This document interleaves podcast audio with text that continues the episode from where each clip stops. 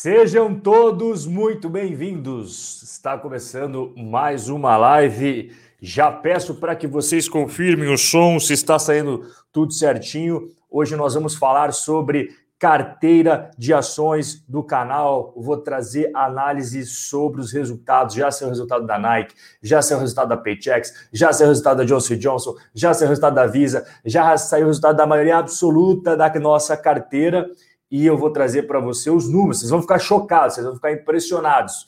E olha só, vamos ver quem já está aqui presente. Faz tempo que eu não faço live. A primeira a chegar foi ela, Evelyn Santos, sempre ela presente em todas as nossas lives. Seja muito bem-vinda, Evelyn. O Marco Túlio já mandando boa tarde. Boa tarde, Marcão. Aqui o Fernando Souza. Boa tarde, Fernando.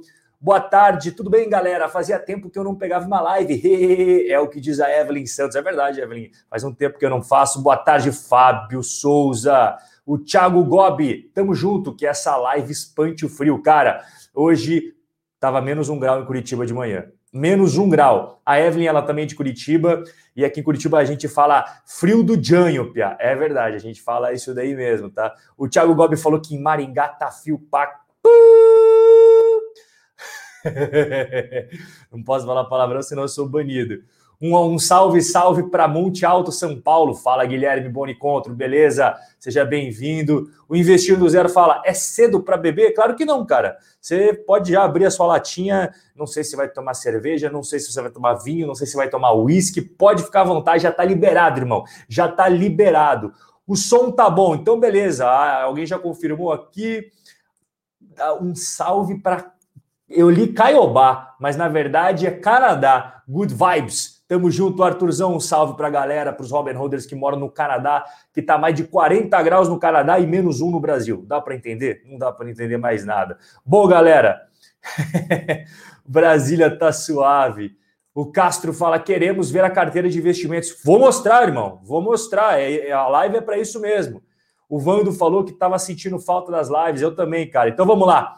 Vamos, vamos trazer aqui a carteira atualizada. Que sopa! Olha que a Evelyn mandou, velho. Pode beber sopa. Que sopa, Evelyn? Quantos anos você tem? 75 anos? Que beber sopa? Meu Deus do céu. Fortaleza, 32 graus. Tá louco, irmão. Você tá de brincadeira, cara. Aqui tá menos um. Tamo junto, Fabiano. Então vamos lá, galera. Tem muita gente que tá chegando aqui pela primeira vez. Só falar uma coisa importante. Criaram fakes meus, tá? É, que ficam vendendo é, investimentos, falcatrua, pirâmide, não sei o que lá. Eu fiz os stories mostrando fake e pedi para vocês, galera, quando vocês veem esse tipo de fake, denuncia. E por que, que eu estou mostrando aqui minhas redes sociais? Porque essas são as minhas redes sociais oficiais, tá? Rob Correia, esse cara aqui, ó. Eles pegaram essa fotinha aqui, galera, e criaram um fake meu e ficam oferecendo através de grupos de WhatsApp, não sei o que lá, pirâmide financeira, falcatrua. Fizeram a mesma coisa com o economista sincero, fizeram a mesma coisa com um monte de gente que já tem bastante audiência no YouTube. Eles pegam as fotos, copiam e começam a fazer picaretagem. Então, quando vocês verem um cara que não sou eu, estão utilizando minha foto, por favor, peço um favor para vocês, denunciem, tá bom? Ó, a Evelyn falou que com o Raul Senna também fizeram a mesma coisa. Pô, economista sincero, eu, Raul Senna. Então, galera, não caiam nessa, tá? Os caras pedem para vocês depositarem dinheiro, os caras pedem para vocês mandarem um Pix, os caras chamam no grupo do WhatsApp para oferecer investimento. Eu não faço isso, tá? Então, só essas daqui são as minhas redes sociais, beleza? Essa daí que você está vendo, o YouTube, o Instagram, eu tenho o TikTok também, tá? Esses caras, eles não têm CNPI, esses caras não podem ficar oferecendo investimentos, é falcatrua, é sacanagem, tá? E além do que é falsidade ideológica, porque não sou eu que estou lá, beleza? Então, feito esse recado, só me acompanhe nas redes sociais, não caia nessas falcatruas. E para a galera que curte ler, tem muita gente que gosta de ler, fica o convite aí para vocês lerem o Guia do Investidor de Sucesso a Longo Prazo, que é o meu livro sobre investimentos, reduz, re, resume toda a minha filosofia dentro de uma obra, tá bom? É super curtinho de você ler, acho que tem cento e poucas páginas, e a galera que curte leitura tá aqui, fechado? Beleza. Então, beleza, galera. Ah, falta o último recado aqui antes da gente começar para a galera que prefere ver do que ler, né? O cara prefere ver o audiovisual do que apenas a leitura. Este fica o convite daí para o curso gratuito, Então tem o livro na Amazon, o livro custa 19 reais na Amazon e o curso, esse curso aqui é gratuito, beleza? É, primeiro link na descrição, você clicando, você pode participar deste treinamento que é 100% gratuito. Então vamos lá, galera. Vamos lá. Aqui, ó. Tem muita gente que me perguntou, Rob, é, o que, que é esse do zero ao milhão que você faz? É a minha jornada, que começou do zero em 2019 no YouTube. Eu comecei a investir no Brasil em 2013 e nos Estados Unidos em 2014. Só que daí eu senti falta de começar um projeto do zero, porque eu já tinha minha carteira nos Estados Unidos, eu já tinha minha carteira no Brasil. Falei, cara, eu vou criar um projeto do zero para incentivar a galera que está começando agora. Tem muita gente que está chegando na bolsa em 2019, 2020, 2021. Então eu comecei essa carteira do zero, cara. Eu abri essa carteira, o do zero ao milhão, número zero, é quando eu abro a minha carteira na Avenue, abro a conta na corretora na Avenue, tá? E aí tem o 01, 02, 03, a gente está no 035.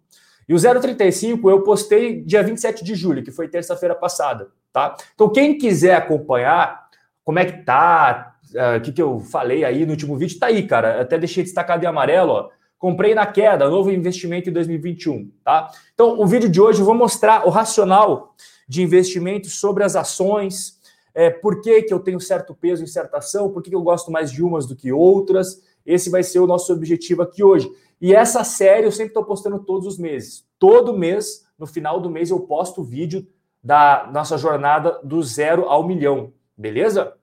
Fechado? É muito legal vocês acompanharem, porque a gente passou meio do, do crash do C19. Eu não posso falar o nome, senão o YouTube também me bane, mas C19 é aquilo mesmo que vocês estão imaginando, que a gente teve que usar máscara, etc. C19.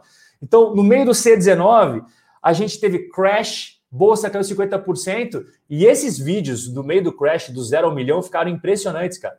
Porque a gente seguiu a estratégia, a gente não se desesperou e deu resultado. A gente comprou no ponto mais baixo que tinha, não porque a gente tinha bola de cristal, mas porque a gente executou a nossa estratégia. Porque quando a bolsa só sabe, só sobe, é fácil você executar a estratégia.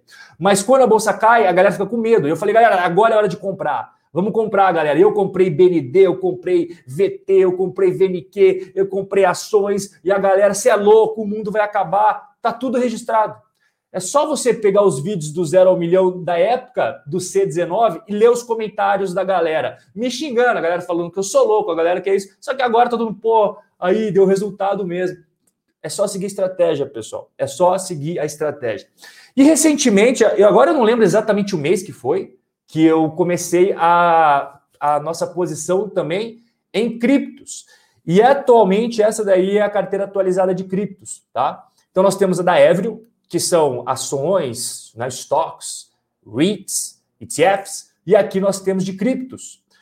Bitcoin, Ethereum, Cardano e Ripple são as, os quatro projetos que eu mais gosto, tá? São os, os quatro projetos que eu mais curto e assim eu me sinto mais confortável. Tem uns projetos em criptos que eu realmente não sou fã. A gente tem, galera, a gente tem muitos projetos de criptos e tem vários que são porcaria. Tá? Não vai achando que todas as criptos são boas, todos os projetos são bons, porque não é. Tem muita sacanagem também no mundo das criptomoedas. Então, esses quatro aqui foram os que eu mais gostei. E em questão de firmeza mesmo, são esses três primeiros: Bitcoin, Ethereum e Cardano, eu gosto bastante. O Ripple, eu digamos que é uma pimentinha, tá? Eu, o, o Ripple é, é a mais pimentinha, é o projeto mais frágil, mas a Cardano é promissora, o Ethereum, o Bitcoin são as, as criptos que eu mais curto, tá? Então essa daqui é a parte de criptos atualizada. Eu aproveitei essa, esse derretimento que teve dos últimas semanas em todas as criptos para aportar aí na nossa carteira do canal, cara. Eu expliquei um pouquinho melhor até no vídeo que eu soltei na terça-feira, mas eu aproveitei a queda para caprichar aqui e aumentar um pouquinho a nossa posição, que a gente come, começou do zero também, galera. A gente já está com 1.133 dólares, a gente tinha zero há pouco tempo atrás, então aos pouquinhos a gente vai aumentando aqui a nossa carteira de cripto, tá? Bom, ações. Uma das dúvidas que a galera sempre manda no direct, sempre me pergunta, a rentabilidade. Então vou esclarecer para vocês aqui. Isso daqui é a plataforma da Avenue, que é onde a gente começou a carteira do zero, e a gente vai agora ver a rentabilidade, tá?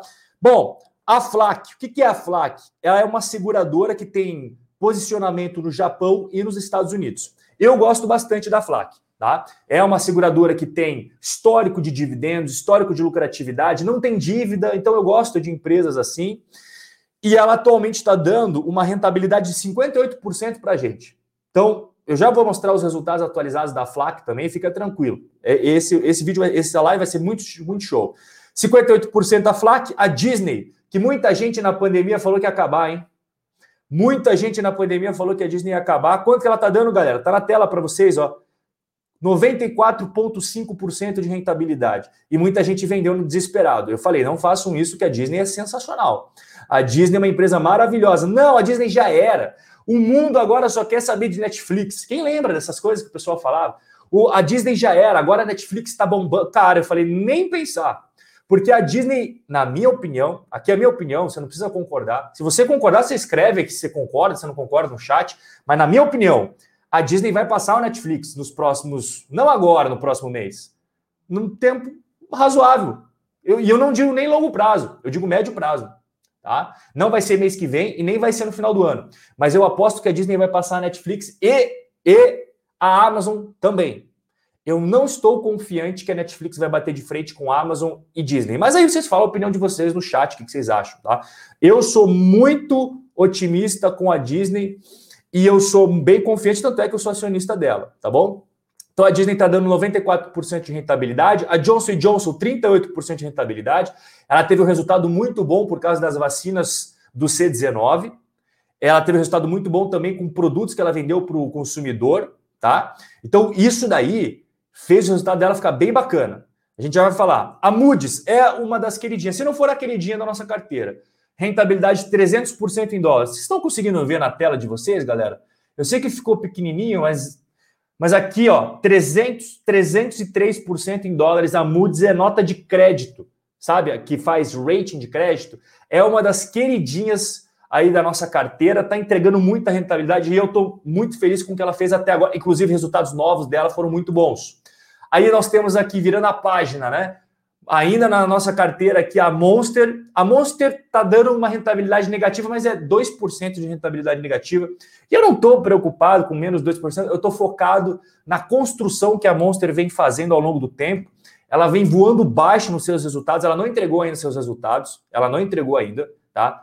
É, mas ela vem ganhando cada vez mais mercado da Red Bull pelo mundo. Nos Estados Unidos, a Monster dominou, mas pelo mundo ela está agora a fim de, de é, tirar o trono, destronar, né? A Red Bull vai ser parada dura. A Red Bull é uma empresa gigantesca, vai ser briga de cachorro grande, mas eu estou posicionado em Monster. Segunda empresa, segunda empresa não. Próxima empresa, que também é uma das queridinhas na carteira, é a Nike. 224% de rentabilidade em dólares. Sabe por quê, galera? Porque o resultado dela foi sensacional no, no último trimestre, foi muito bom, ela fechou analisado muito bom. Durante a crise, a Nike derreteu e as pessoas falaram que já era, tá? Já era. Também, tá aí. Tá aí na tela para vocês. É só seguir a estratégia, é só não se desesperar, é só não ficar seguindo o que a mídia fala, é só não ficar seguindo o desespero, a ansiedade. Se liga a TV, vende, vende, vende, corra para as colinas. Agora é hora de você fugir do mundo. Calma, pô, calma. Paychecks, essa daqui, galera, é uma das empresas mais fora do radar dos buy and holders aí, mas é uma empresa sensacional dos resultados e ninguém fala, porque ela é menorzinha. É, eu vou explicar até um pouquinho, vou mostrar os resultados dela também. Ela faz serviços de RH, terceirização, né? É, questão de tributos tal, para pequenas e médias empresas nos Estados Unidos.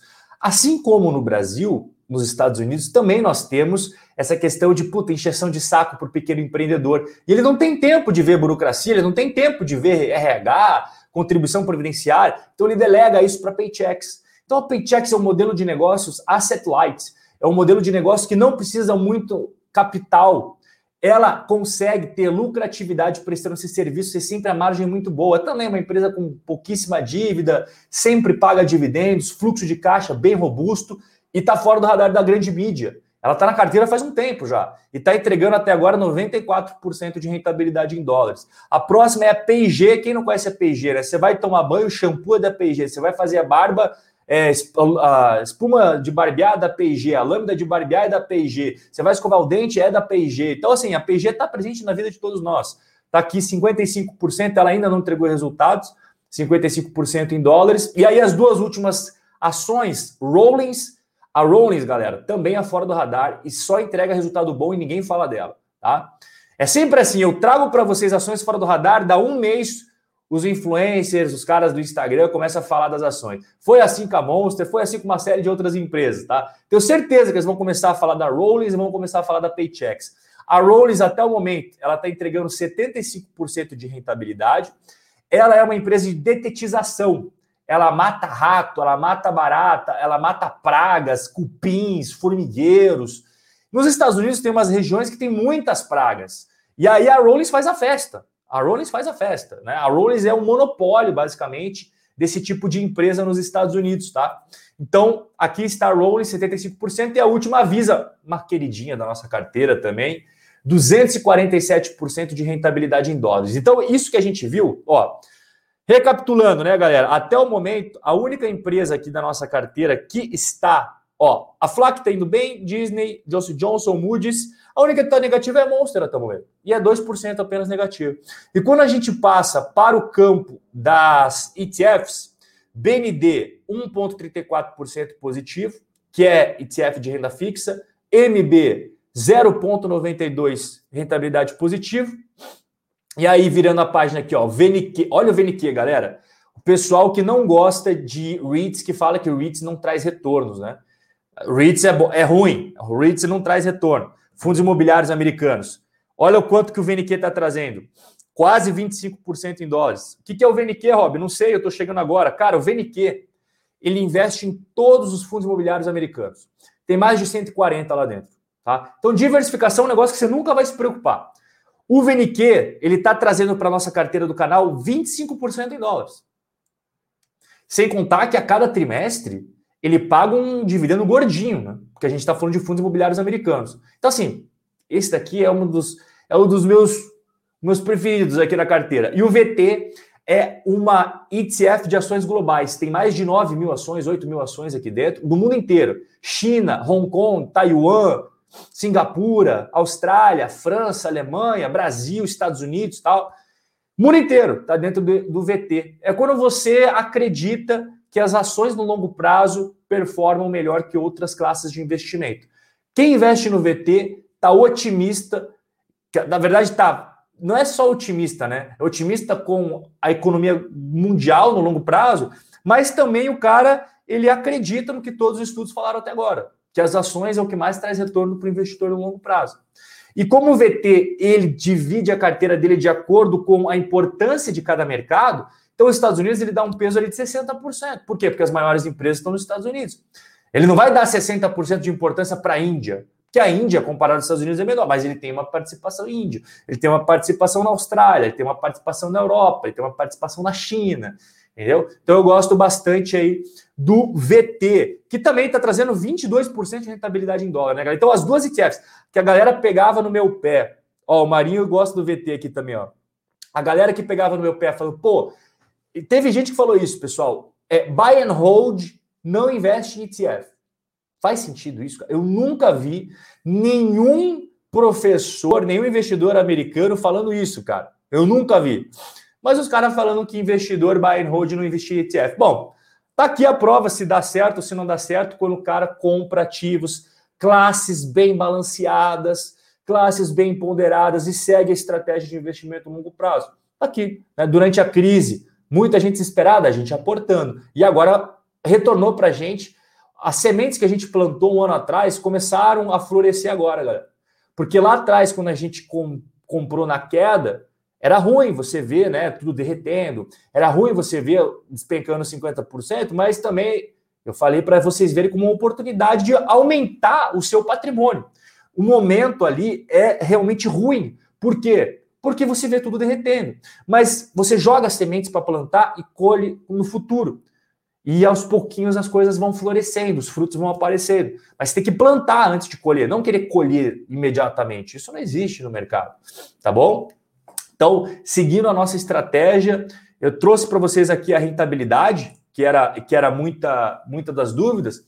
E antes de eu passar para a segunda parte aqui, que a gente vai, vai falar sobre a, as porcentagens, os negócios, os resultados mais atualizados, eu peço uma coisa só para você. É só uma coisa, cara.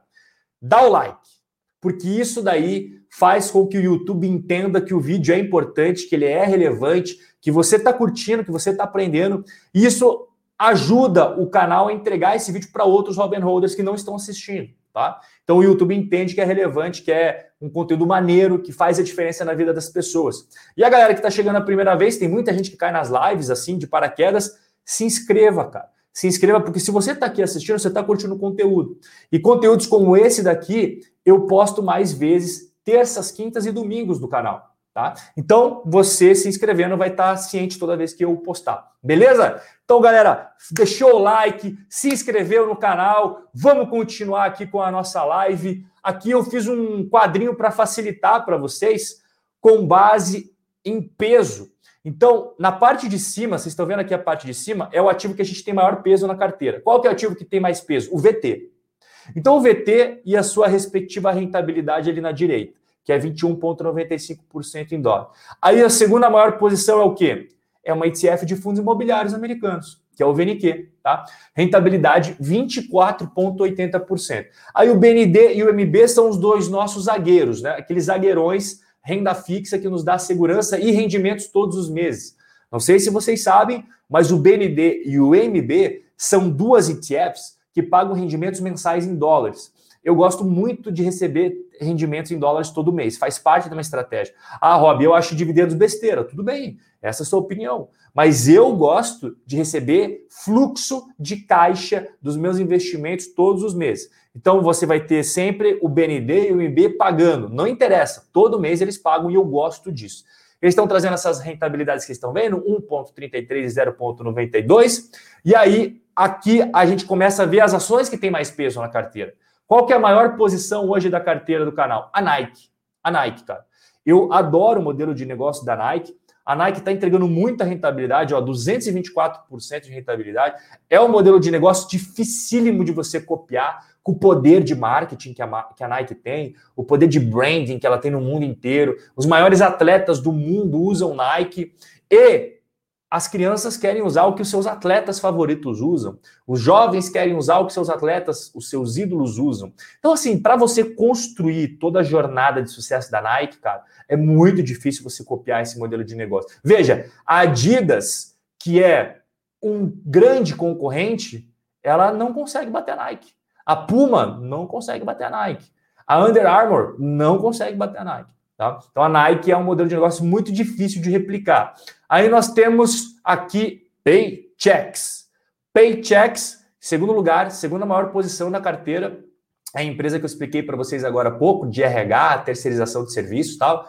Ela está com 94% de rentabilidade. A P&G é a terceira maior posição na carteira, com 55%. A Johnson Johnson é a quarta maior posição da carteira, com 38% de rentabilidade. Aí, em quinto lugar, vem a Flac, que está com 58% de rentabilidade. Aí, sexto lugar de importância na carteira, a Moody's, com uma rentabilidade de 303%. A Disney vem em sétimo lugar com 94%. A Visa em oitavo lugar em 247% de rentabilidade. A Monster em nono lugar e a Rollins em décimo.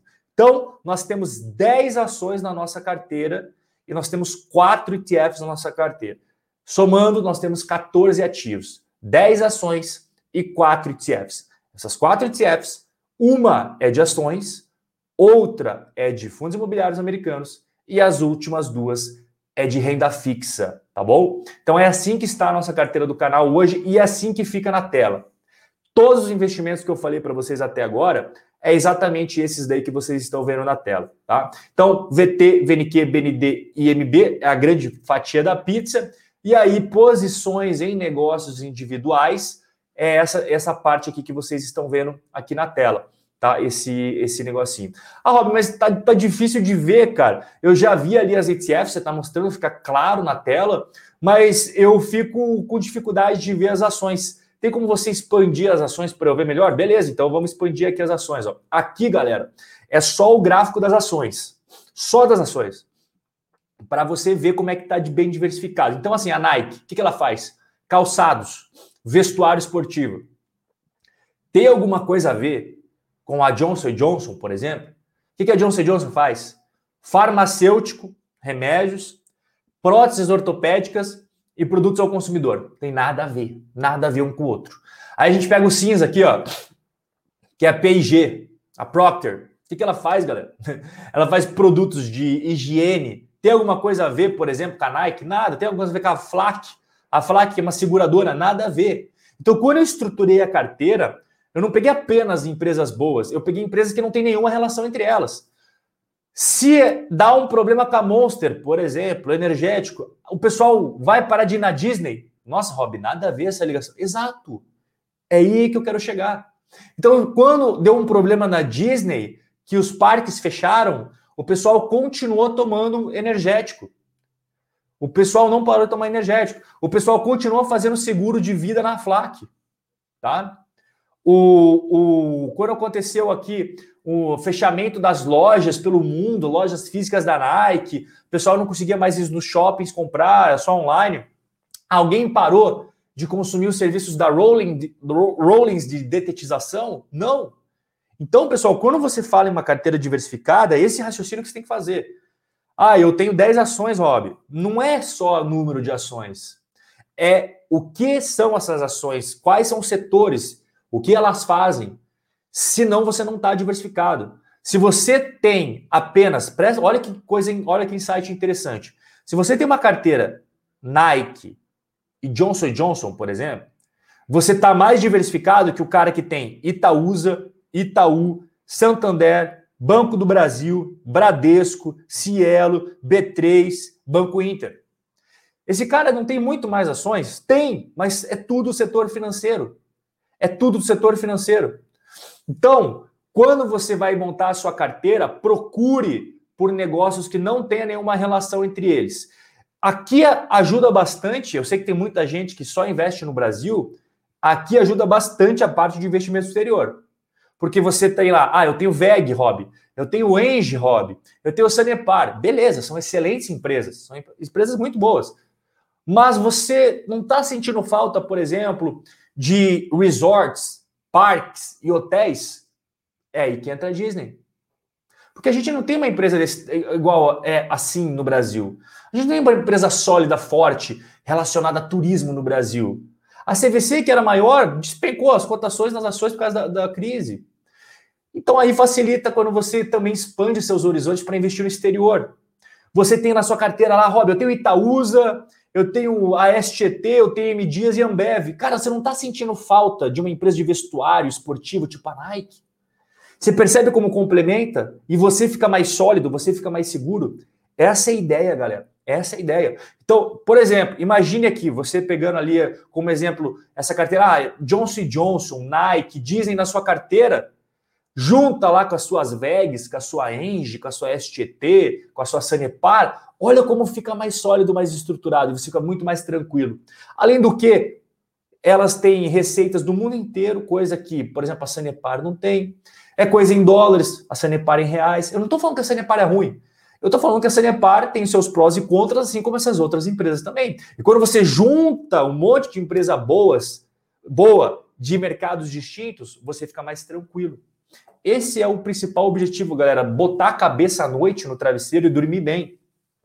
E tem uma coisa que é importante ressaltar, que aquela rentabilidade que a gente vê ali, pessoal, é a rentabilidade do preço de compra preço de compra e o preço na bolsa hoje, deixando de lado os rendimentos, ok? Aqui estão os rendimentos. E eu só peguei de 2021, porque a nossa carteira começou em 2020, 2019, lembra? O número zero ali, o, do zero ao milhão, episódio número um, né? Ele foi em 2019. Então, a gente tem aqui um monte de rendimentos que foram recebidos em 2019, 2020, e aqui eu trouxe 2021 atualizado para você. E olha como vai crescendo a bola de neve. Só em junho, olha só que interessante, só em junho foram 666 reais de dividendos. Ai, Rob, mas não tem imposto? Claro que tem, cara. Estou sendo transparente, jogando limpo com você. Tem imposto sim. Está aqui na coluna da direita, inclusive. Ó, você recebe o rendimento bruto em dólares e você tem a taxação de 30% sobre esses dólares. Aqui já está todo feito bonitinho para você, a conversão pela taxa de câmbio e tal, dá 666 reais de rendimento que você recebeu no mês. E sim, tem tributação de 30%, não podemos esquecer disso. Mas de qualquer forma, de qualquer forma, pare para pensar o seguinte, cara. Soma os rendimentos que a gente está recebendo na carteira do canal mês após mês, que já vai aumentando a bola de neve, junto com aquela rentabilidade que eu mostrei para vocês. É esse o cálculo que vocês têm que fazer. É esse o raciocínio que vocês têm que ter. Então, você viu, lembra da Moody's lá? 300% de rentabilidade em dólares. Nike, Visa. Você viu, vocês viram a rentabilidade desses ativos? Somado aos rendimentos que a gente está recebendo na carteira. Então, de um lado, a gente tem a valorização do capital, empresas que não costumam pagar muitos dividendos. Por exemplo, a Nike não, ela paga dividendos, paga, mas não é uma porrada. A Visa paga? Paga, mas não é uma porrada. A Moody's paga? Paga, mas não é uma porrada. Elas crescem as suas cotações a toque de caixa. Enquanto outras, que são grandes pagadoras de dividendos, crescem a ritmo mais lento. Vou trazer exemplos aqui. A Johnson Johnson, a P&G, a Paychex, a Flac pagam um caminhão de dividendos. Um caminhão. São grandes pagadores de dividendos. Mas a cotação não vai tanto. Então, vocês perceberam? Tem uma mescla valorização de capital, valorização de capital de um lado, dividendos de outro. Os dois juntos é a bola de neve do crescimento patrimonial que eu sempre falo para vocês. E aqui, deixa eu tomar até uma água, porque isso daqui que vocês estão vendo é o resultado da Nike.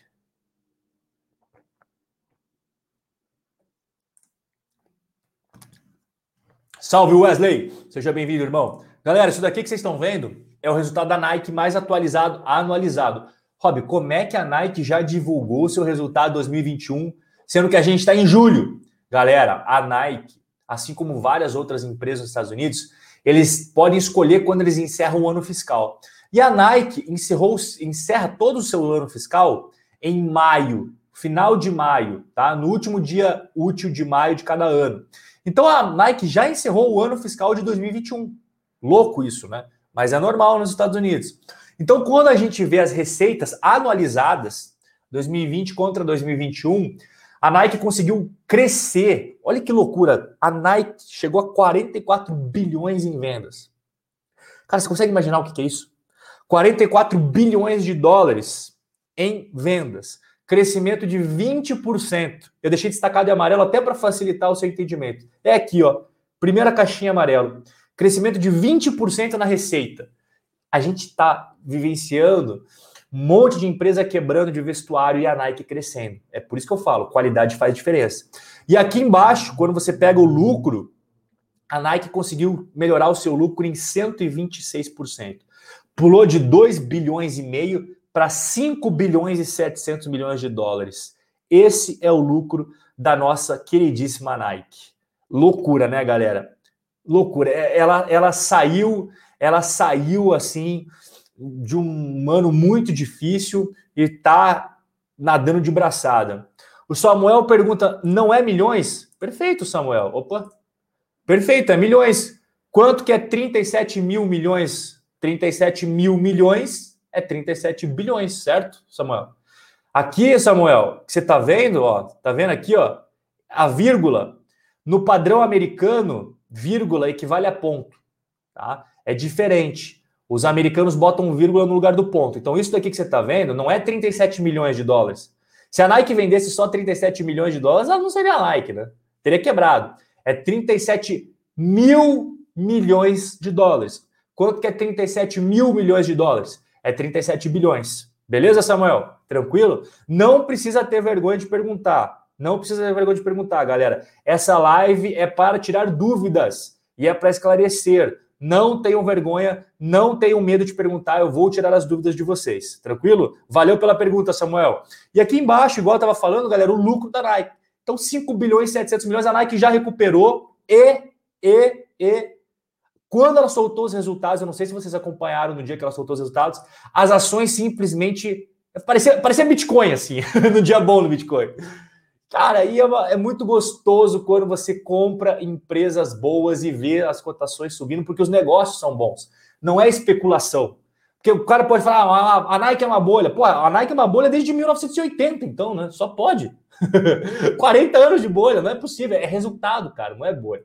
E aqui eu, eu deixei destacado o dinheiro que a Nike tem em caixa. Então, olha só, dinheiro em caixa. 9 bilhões e 800 milhões de dólares, somados a investimentos com liquidez imediata, 3 bilhões e 500 milhões de dólares. Galera, isso daqui é uma empresa que mesmo que o mundo fechasse, que, ela, que o mundo fechou um período, né, durante a crise, ela estava tranquila. Olha a quantidade de dinheiro que ela tem em caixa. Quem, me diga uma empresa no mundo, tirando as top players, que tem de imediato 10 bilhões de dólares em caixa. 10 bilhões de dólares em caixa. É o que a Nike tem, cara. E quando você pega a dívida de longo prazo, a Nike não tem dívida de curto prazo. Tá aqui, ó. Ó, aqui você tá vendo, ó. A parte de curto prazo da dívida Nike é zero. Então ela não tem dívida de, de curto prazo, ela tem dívida só de longo prazo. O que, que significa isso? De 12 meses para frente, tá? 12 meses para frente. Ela tem 9 bilhões e 500 milhões de dívida. Ou seja, ela tem muito mais dinheiro em caixa que dívida. Então isso deixa o investidor muito mais tranquilo. Não é à toa que eu coloquei esse selo aqui do lado de selo Robin Holder. A Nike é selo Robin Holder de qualidade nos seus negócios. Outra empresa, Paychecks, que eu até prometi que eu ia explicar para vocês, aquela empresa de terceirização tal. Cara, em ano de crise, para para pensar o seguinte, vamos lá, vamos raciocinar aqui. O que a Paychecks faz? Ela não faz terceirização, RH, essas coisas chatas aí para pequenas e médias empresas?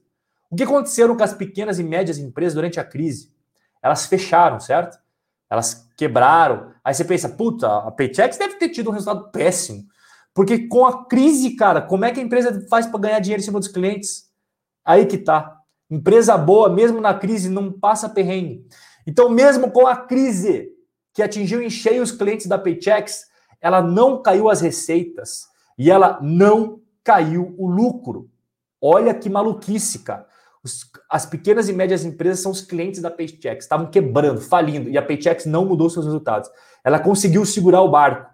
Ela não teve retração nas receitas e não teve retração no lucro. Isso daqui que vocês estão vendo, ó, é o anualizado de 2021 e esse change é o percent, é o per, eu já ia falar inglês com, com, com um paranaense aqui, eu ia falar, é o percentual, é o percentual da comparado ao ano anterior. Por que, que não tem nada aqui? Porque não mudou, ficou flat, ficou 0 a 0. Então a receita foi igual do ano anterior e o lucro foi um bilhão de dólares, ou seja, igual do ano anterior, não mudou o resultado. Assim, em ano de crise, para o que ela faz, está excelente. Eu achei, eu achava antes que a Paychex, os resultados iam despencar, mas se manteve 0 a 0. Tá excelente, cara. Tá maravilhoso. E uma coisa que dá muita tranquilidade na Paychex também é isso daqui que vocês estão vendo na tela caixa, equivalente de caixa, investimentos com liquidez imediata, 1 bilhão 127 milhões. E quando você pega toda a dívida da empresa, 804. Ou seja, mais um exemplo, assim como a Nike, a Paychex também tem isso daqui de caixa, isso daqui de caixa, grandão, e isso daqui de dívida, pequenininho. Tá? E aqui embaixo até separei para vocês o fluxo de caixa das atividades operacional da Paychex. É o dia a dia do negócio. Olha como gira dinheiro lá dentro e como o negócio é asset light, igual eu expliquei para vocês lá atrás.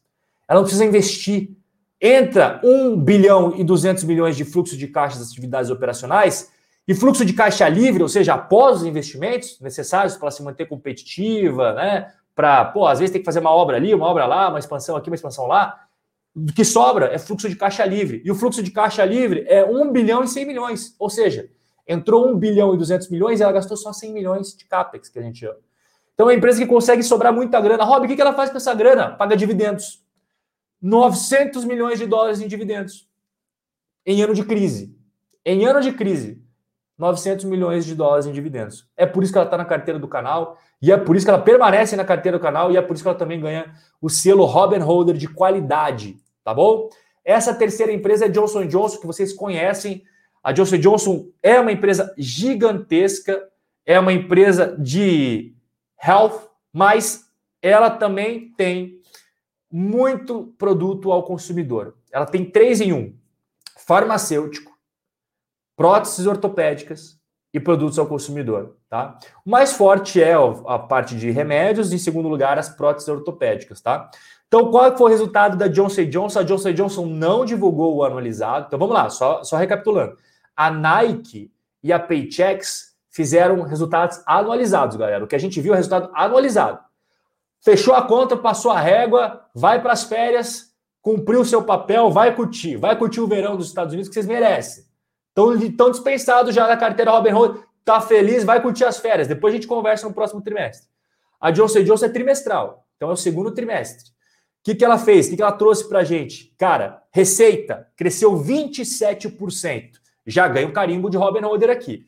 Lucro cresceu 73%. Mas calma, não vai estourar champanhe ainda, calma, porque teve não recorrentes. Então vamos ver o resultado sem os, os recorrentes, não recorrentes. O que, que é não recorrente, Rob? Pô, tô chegando agora aqui no canal. Cara, não recorrente é aquelas coisas que afetam o balanço da empresa positivamente ou negativamente, mas que não vai se repetir. Às vezes a empresa vende uma marca, às vezes a empresa faz uma compra, às vezes ela toma uma multa, às vezes o fisco mete lá uma infração que ela tem que pagar. Então, tem algumas coisas que acontecem no balanço que não vai acontecer nos próximos trimestres. Isso a gente chama de não recorrente. Então, quando a gente exclui os não recorrentes da Johnson Johnson, mesmo assim, o lucro sem os não recorrentes, ele teria crescido 49%. 49%. Então, assim, não tem o que falar. Não tem o que falar. Cresceu receita 27% e o lucro, já excluindo os não recorrentes, cresceu 49%. Falar, mas o que, cara? Ela todo ano entrega bons resultados. Todo ano entrega coisa boa para o investidor. Também ganha o selo Robin Holder de qualidade.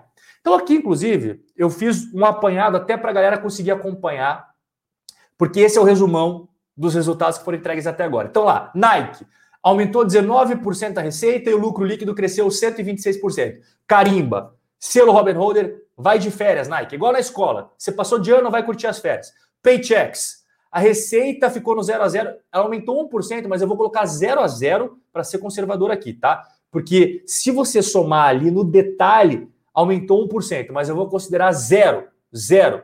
Então lá, receita zero e lucro. Receita zero não. Receita não cresceu, ficou flat e lucro líquido ficou estável em relação ao ano anterior. Um bilhão de dólares sendo que ela gerou 1 bilhão e 200 milhões de caixa, pagou 900 milhões em dividendos e ela possui também o selo Robin Holder. Carimba o boletim da Paychex, vai de férias, Paychex. Você vai abraçar a Nike lá no pátio, lá do colégio, vai jogar bola, vai tomar um sorvete, vocês estão liberadas. Vocês já fizeram o papel de vocês, está maravilhoso.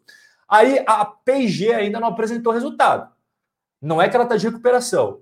Ela ainda não apresentou resultado tá bom? Então a gente vai esperar a P&G apresentar os resultados. Ela ainda não divulgou. Quarta maior posição é Johnson Johnson. Então a receita aumentou 27%, o lucro líquido cresceu 73%, mas quando a gente exclui os não recorrentes, subiu 49%. Johnson Johnson tá de parabéns. Mandou bem, segundo trimestre, excelente resultado, pode sair da sala, vai curtir o recreio. Próximo, a FLAC, seguradora com forte presença no Japão e Estados Unidos, sendo que a maior parte das receitas vem do Japão. Rob, por que do Japão? Porque a FLAC vem de seguro de vida. E no Japão, o que, que mais tem no Japão? Pessoas idosas. E no Japão, não é igual no Brasil, que as pessoas não fazem seguro de vida. No Japão, as pessoas fazem seguro para tudo. E a FLAC está lá. E nos Estados Unidos, eles também fazem seguro para tudo. E a FLAC está lá também. Mas a FLAC é total focada no Japão, cara. Total focada no Japão e dá muito certo. Tá muito certo. O povo japonês é mais velho, né? Um povo mais idoso que faz seguro de vida, faz seguro, faz, compra os produtos da FLAC. Na FLAC tem uma série de produtos previdenciários e os japoneses gostam da FLAC. Então, assim, beleza, tá ótimo. Estou me expondo ao mercado japonês que eu gosto também por causa do produto que oferece. No Japão tem idoso e eles oferecem produtos para idoso. Então, assim, o que, que a FLAC fez, cara? Ela encerrou o seu ano fiscal no final de junho. Então, lembra? A Nike encerra no final de maio, a Paycheck encerra no final de maio, a FLAC encerrou agora, no final de junho. Então, o que a gente está falando aqui agora é resultado anualizado também. Vamos ver se a FLAC vai de férias ou não vai de férias. A FLAC ela aumentou a sua receita em 3%, e o lucro líquido cresceu 37%. Então vamos lá. De 2020 para 2021, a FLAC cresceu o seu lucro em 37%.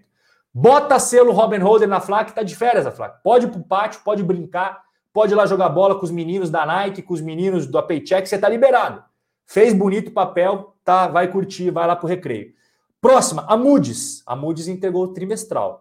Então, o que, que eu vi no, no trimestral da Moody's? Um, uma forte demanda nos seus serviços de nota de crédito, uma forte demanda no seu serviço de avaliação, de ratings, tá? Quando a gente compara com o segundo trimestre de 2020, a receita passou de 1 bilhão 430 milhões de dólares para 1 bilhão 550 milhões de dólares. Então cresceu a receita e o lucro passou de 509 milhões de dólares para 577 milhões de dólares. Então, assim, a Moody's, desde o momento que a gente meteu ela na carteira do canal até agora, só está crescendo os lucros e as receitas, está com fluxo de caixa cada vez mais robusto. É uma empresa que tem asset light no seu modelo de negócio, ou seja, não precisa também capital intensivo. E é uma das que mais se valorizou na nossa carteira, se não é a mais que valorizou. Agora não lembro de cabeça, acho que foi ela. Acho que ela está com 303% de rentabilidade. Então, carimba também a Moody's não é resultado analisado, mas pode curtir lá o parquinho, pode jogar bola com a rapaziada, que também tá de parabéns. A Disney, a Disney também não entregou resultado ainda, galera. O resultado da Disney será dia 12 de agosto, tá longe ainda. Então, a Disney, por enquanto, fica na sala esperando. Ela e a P&G até agora estão na sala esperando, não é que estão de recuperação. Elas estão esperando. Elas estão esperando ver, a, vamos ver como é que elas se na prova. Oitava posição na carteira é a Visa, que divulgou o resultado agora, galera. Terça-feira, dia 27. Vamos ver como é que ela foi, tá? Foi resultado trimestral também. A receita aumentou 27% e o lucro cresceu 9%. Você fala, eita vida! Receita cresceu muito e o lucro cresceu um pouquinho. O que, que aconteceu? Galera, não recorrente, tá? Mais uma vez, teve não recorrentes, assim como a outra lá, Johnson Johnson, teve não recorrentes positivos, que inflou o resultado dela. A Visa teve não recorrentes negativos, que tornou o resultado dela pior. Então, quando a gente tira esses não recorrentes, a gente vê que o lucro líquido, na verdade, cresceu 39%. Tá? Então vamos lá, receita aumentou 27% nas bases trimestrais e o lucro cresceu 39%. Visa, parabéns, vai curtir o teu recreio, também está de parabéns aqui, cresceu 39% do lucro, está crescendo cada vez mais, tá, tá liberado. Vamos para nona posição, Monster. A Monster vai ficar na sala. A, mas não é porque está de recuperação, não. Viu? A Monster vai ficar na sala porque ela vai apresentar os resultados só em agosto.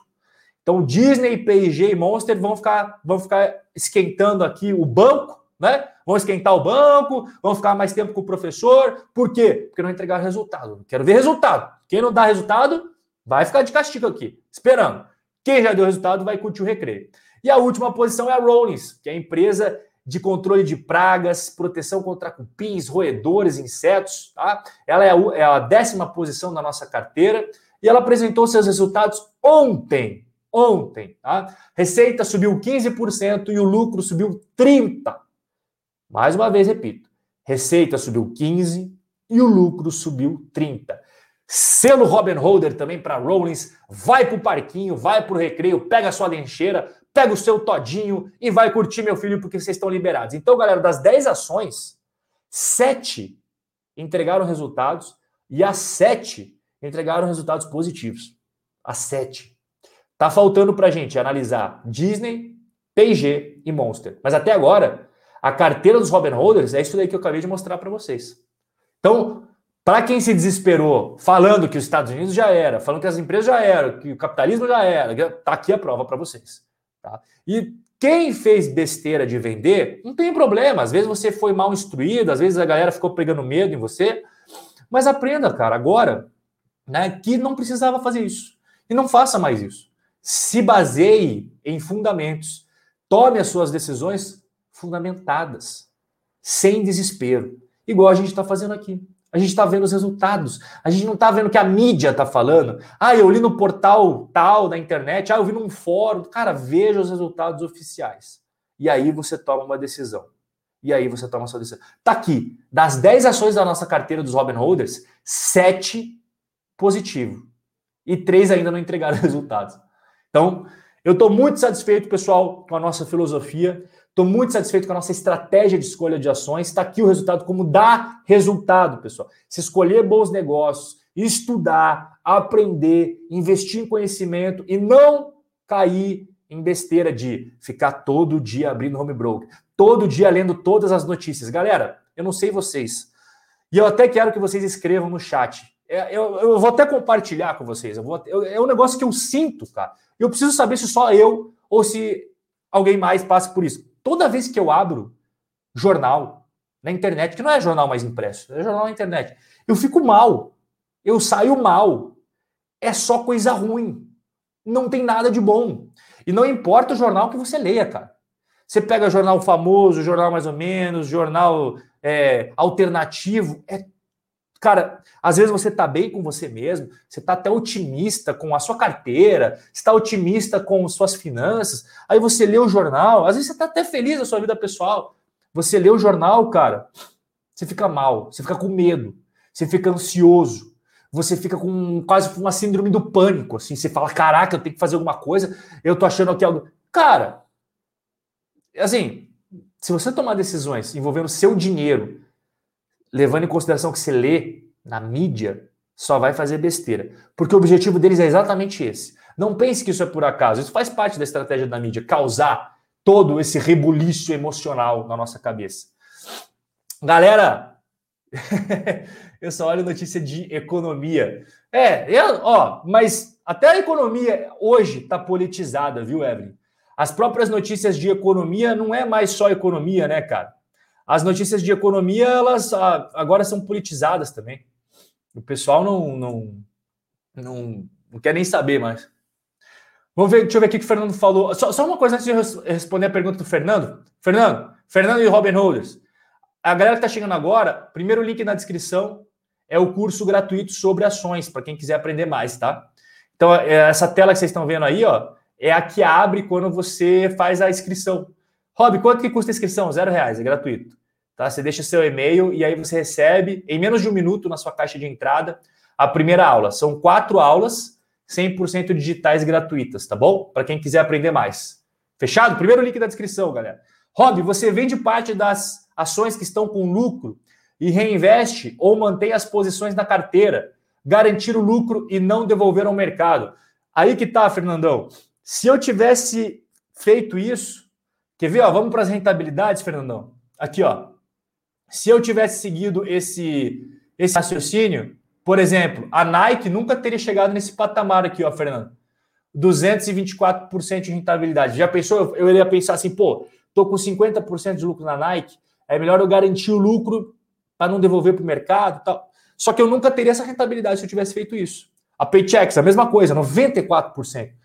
Né? Nenhum, nenhum investidor que faz swing trade tal, ele, ele ia deixar tanto tempo rolar mas também ele não ia alcançar essa rentabilidade que eu deixei rolar. Por quê? Porque a empresa é boa. É a mesma coisa aqui, ó, Fernandão. Aqui, ó, a Moody's, 303%. A Visa, 247%. Por que, que aconteceu isso? Porque eu investi pensando no negócio e, independentemente da cotação, eu seguiria sócio enquanto a empresa fosse boa. Então, é por isso que eu consegui alcançar essas rentabilidades. Simplesmente porque eu só saio da empresa quando o negócio fica ruim. Tá? É, a Monster, ah, pô, a Monster tá com menos 2,42, vou vender? Não, não vou vender. Deixa eu só tirar o Fernando da tela para a galera ver, ó. A Monster tá com menos 2,42.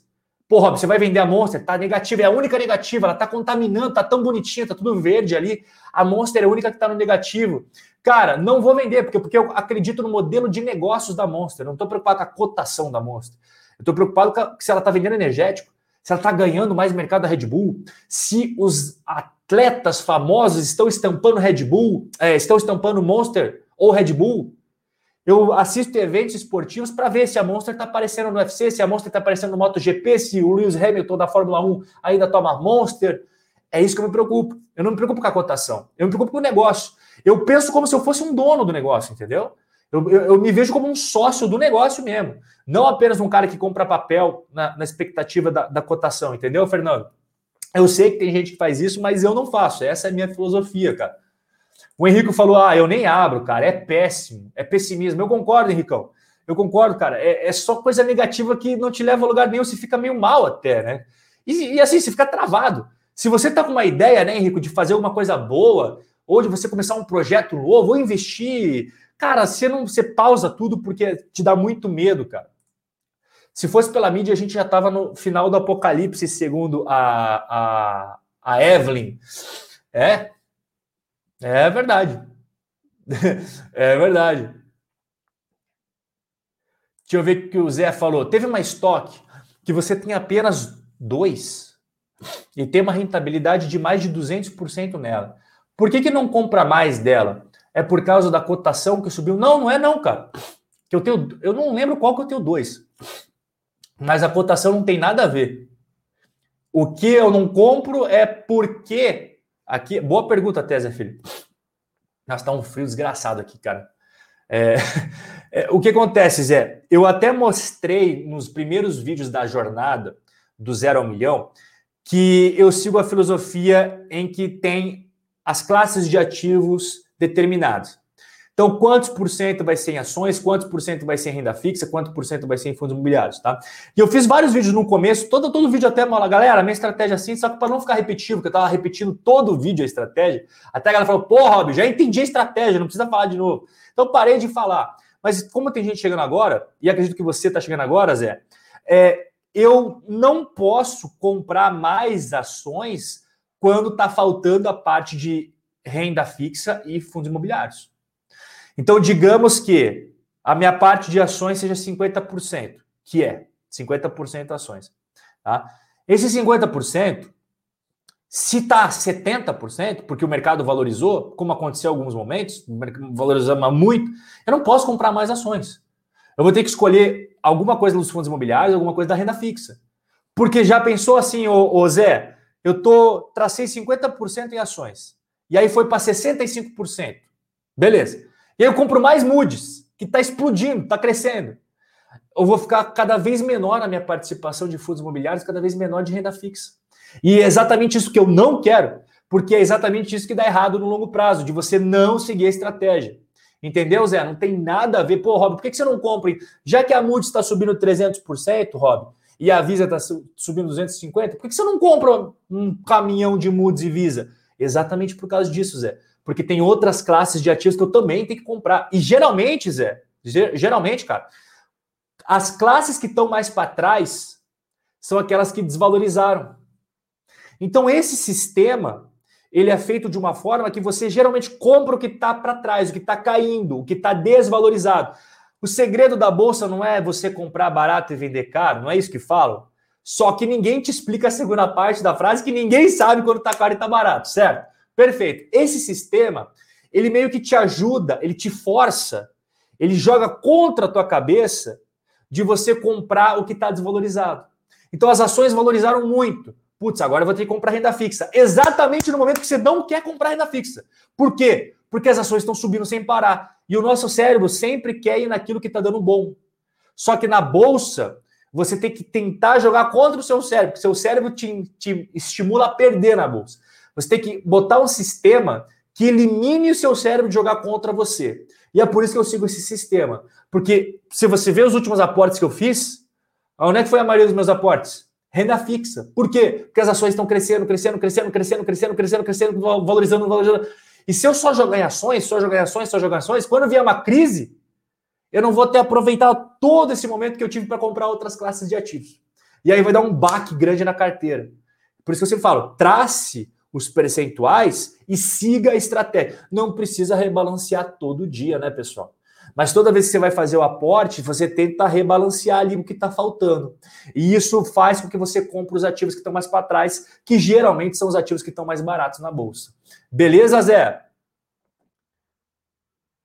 Deixa eu ver. Opa, subiu aqui. Pera aí, galera. Deixa eu ver que tá. Valeu, Fernandão. Tamo junto, cara. Tamo junto, irmão. O Nando Carreira fala boa noite de Portugal, sempre atento aos seus vídeos. Tamo junto, Nando. Como é que tá Portugal, cara? É, eu concordo com o Richard, com o André, o André Richard. Vender para garantir rentabilidade não desenvolve juros compostos. Eu concordo. O, o, eu não lembro agora o nome do amigo que perguntou, né? Mas é, o que acontece? O, a rentabilidade é a única coisa que está fora do nosso controle. As coisas que estão no nosso controle é o que? O quanto a gente investe e o quanto tempo a gente deixa investido. Então são três variáveis para você ter riqueza: tempo, dinheiro, o aporte e a rentabilidade. Os dois que você controla é o tempo e o aporte. É geralmente que as pessoas não, não se preocupam. As pessoas se preocupam com a rentabilidade, que é o que está fora do nosso alcance.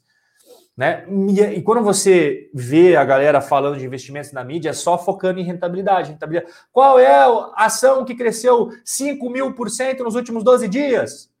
Qual é o fundo de investimento que cresceu 7.797% nos últimos cinco dias? Mas não é isso que vai fazer você ficar rico. O que vai fazer você ganhar dinheiro é o quanto você aporta todos os meses e quanto tempo você deixa o dinheiro investido. A rentabilidade, ela é consequência de boas escolhas. É igual ao futebol, pessoal. O pessoal olha o placar, né? Oh, ganhamos de 5 a 0. Mas não é o placar que fez você ganhar o jogo. É o quanto você jogou lá dentro. Jogou bem? Jogou mal? A estratégia era boa? A estratégia era ruim? Os jogadores tinham qualidade? Os jogadores não tinham qualidade. Se você tem bons jogadores, boa estratégia e joga bem os 90 minutos, o resultado no placar vem. Não fica olhando para o placar. Foca no gramado, foca no campo. Se você focar no campo, o resultado vai vir no placar. Mas se você focar no placar, o resultado não vem no campo. Caraca, velho. Essa frase poderia até virar um. Porra, cara, eu gostei dessa explicação. Essa explicação ficou boa. É, e eu pensei agora na parada aqui. E faz total sentido, porque se você fica olhando para o placar, que é a rentabilidade, você esquece do campo. E aí você vai tomar trolha. E aí você vai perder. Investidor foca no gramado, foca no campo. Jogadores bons, o que, que são jogadores bons? Boas empresas, bons fundos imobiliários, bons ETFs. A estratégia, o que, que é estratégia? A tática. É 352 442. Então, qual a classe de ativos? Quanto que vai ter cada percentual? E aí, cara, o placar vai ser consequência. Boa noite, Paulo Ventas. Paulo Ventas, pescador. Que peixe é esse, Paulo? Paulo Ventos e Velas. Boa noite, turma boa. Que peixe é esse, rapaz? Pescador. E não é história de pescador, né, Paulão? Que você tirou a foto mesmo. Eu espero que você não tenha comprado esse peixe, hein, Paulo? Que tem uns amigos meus, deixa eu te contar uma história aqui, ó. Deixa eu te contar uma história aqui. A mulherada agora vai ficar possessa. Vou entregar o jogo, vou entregar o jogo. Tem amigo meu que fala que vai pescar e comprar o peixe, irmão. o cara não pesca, não. O Paulão pesca, tá aí a prova. Ele mostra pra rapaziada: tá aqui, tá aqui o bicho. Rob, como o Alex Silva. Rob, como acompanha os resultados, fatos relevantes, mudanças de gestão, entre outros, como você acompanha essas informações? Alex, excelente pergunta. Sabe o que eu faço? Eu cadastro o meu e-mail no site de relação com investidores e todas as empresas são obrigadas a terem site de relação com investidores. Não existe nenhuma empresa da bolsa que não tenha. Não existe, elas são obrigadas. E todo site de relação com investidores, se você procurar, num cantinho vai ter lá, cadastre seu e-mail. E aí, Alex, o que, que, você vai botar lá? Você vai botar o seu e-mail e nas caixinhas você marca para receber tudo que a empresa publica. É fato relevante, é comunicado ao mercado, é resultado. Bota lá, Alex, nas caixinhas tudo. Você vai receber tudo no seu e-mail. Então você acorda, Alex, de manhã, se abre o seu e-mail, vai estar tá lá. A Ambev falou alguma coisa, a VEG falou outra coisa, a, a, o Itaú falou outra coisa, tudo no seu e-mail tudo no seu e-mail. E aí você corta, Alex, o bullshit da, da imprensa, entendeu? Você corta o bullshit da mídia, a própria empresa mandando a informação oficial no seu e-mail, que é você que vai ver, não é ninguém te contar. Ah, o repórter da Folha, o repórter do Estadão. Porque o, o, não estou dizendo que os caras são mal intencionados, eu estou dizendo que eles leem notícias e eles leem esses fatos relevantes e eles têm uma visão sobre aquilo lá, a opinião deles, que não necessariamente é sua. Quando você lê um artigo num jornal, Alex, você já não discordou do jornalista? Quando você viu uma notícia na mídia, você já não discordou? Você fala, não, isso daí não foi bem assim, pô. Tá louco, isso daí não foi bem assim. É, galera, eu, eu, eu tenho vários Robin Holders. Você sabe que eu gosto de futebol. E tem vários Robin Holders que são jogadores de futebol profissional. E tem, eu conheço as histórias, eu conheço várias coisas dos jogadores. E, cara, as coisas que saem na mídia geralmente não é verdade. Geralmente é mentira. E eu sei a verdade que os caras me contam.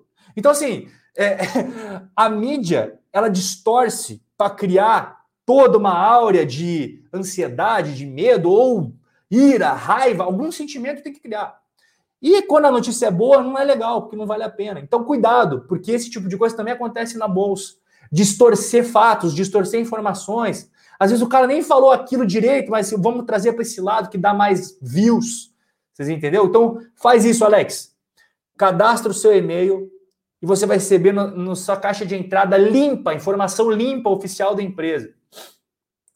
Rob, toma chá de alho com mel e limão. Que porra é essa, velho? Se é... Ô, Evelyn, eu tenho 30 anos, eu não tenho 89 anos.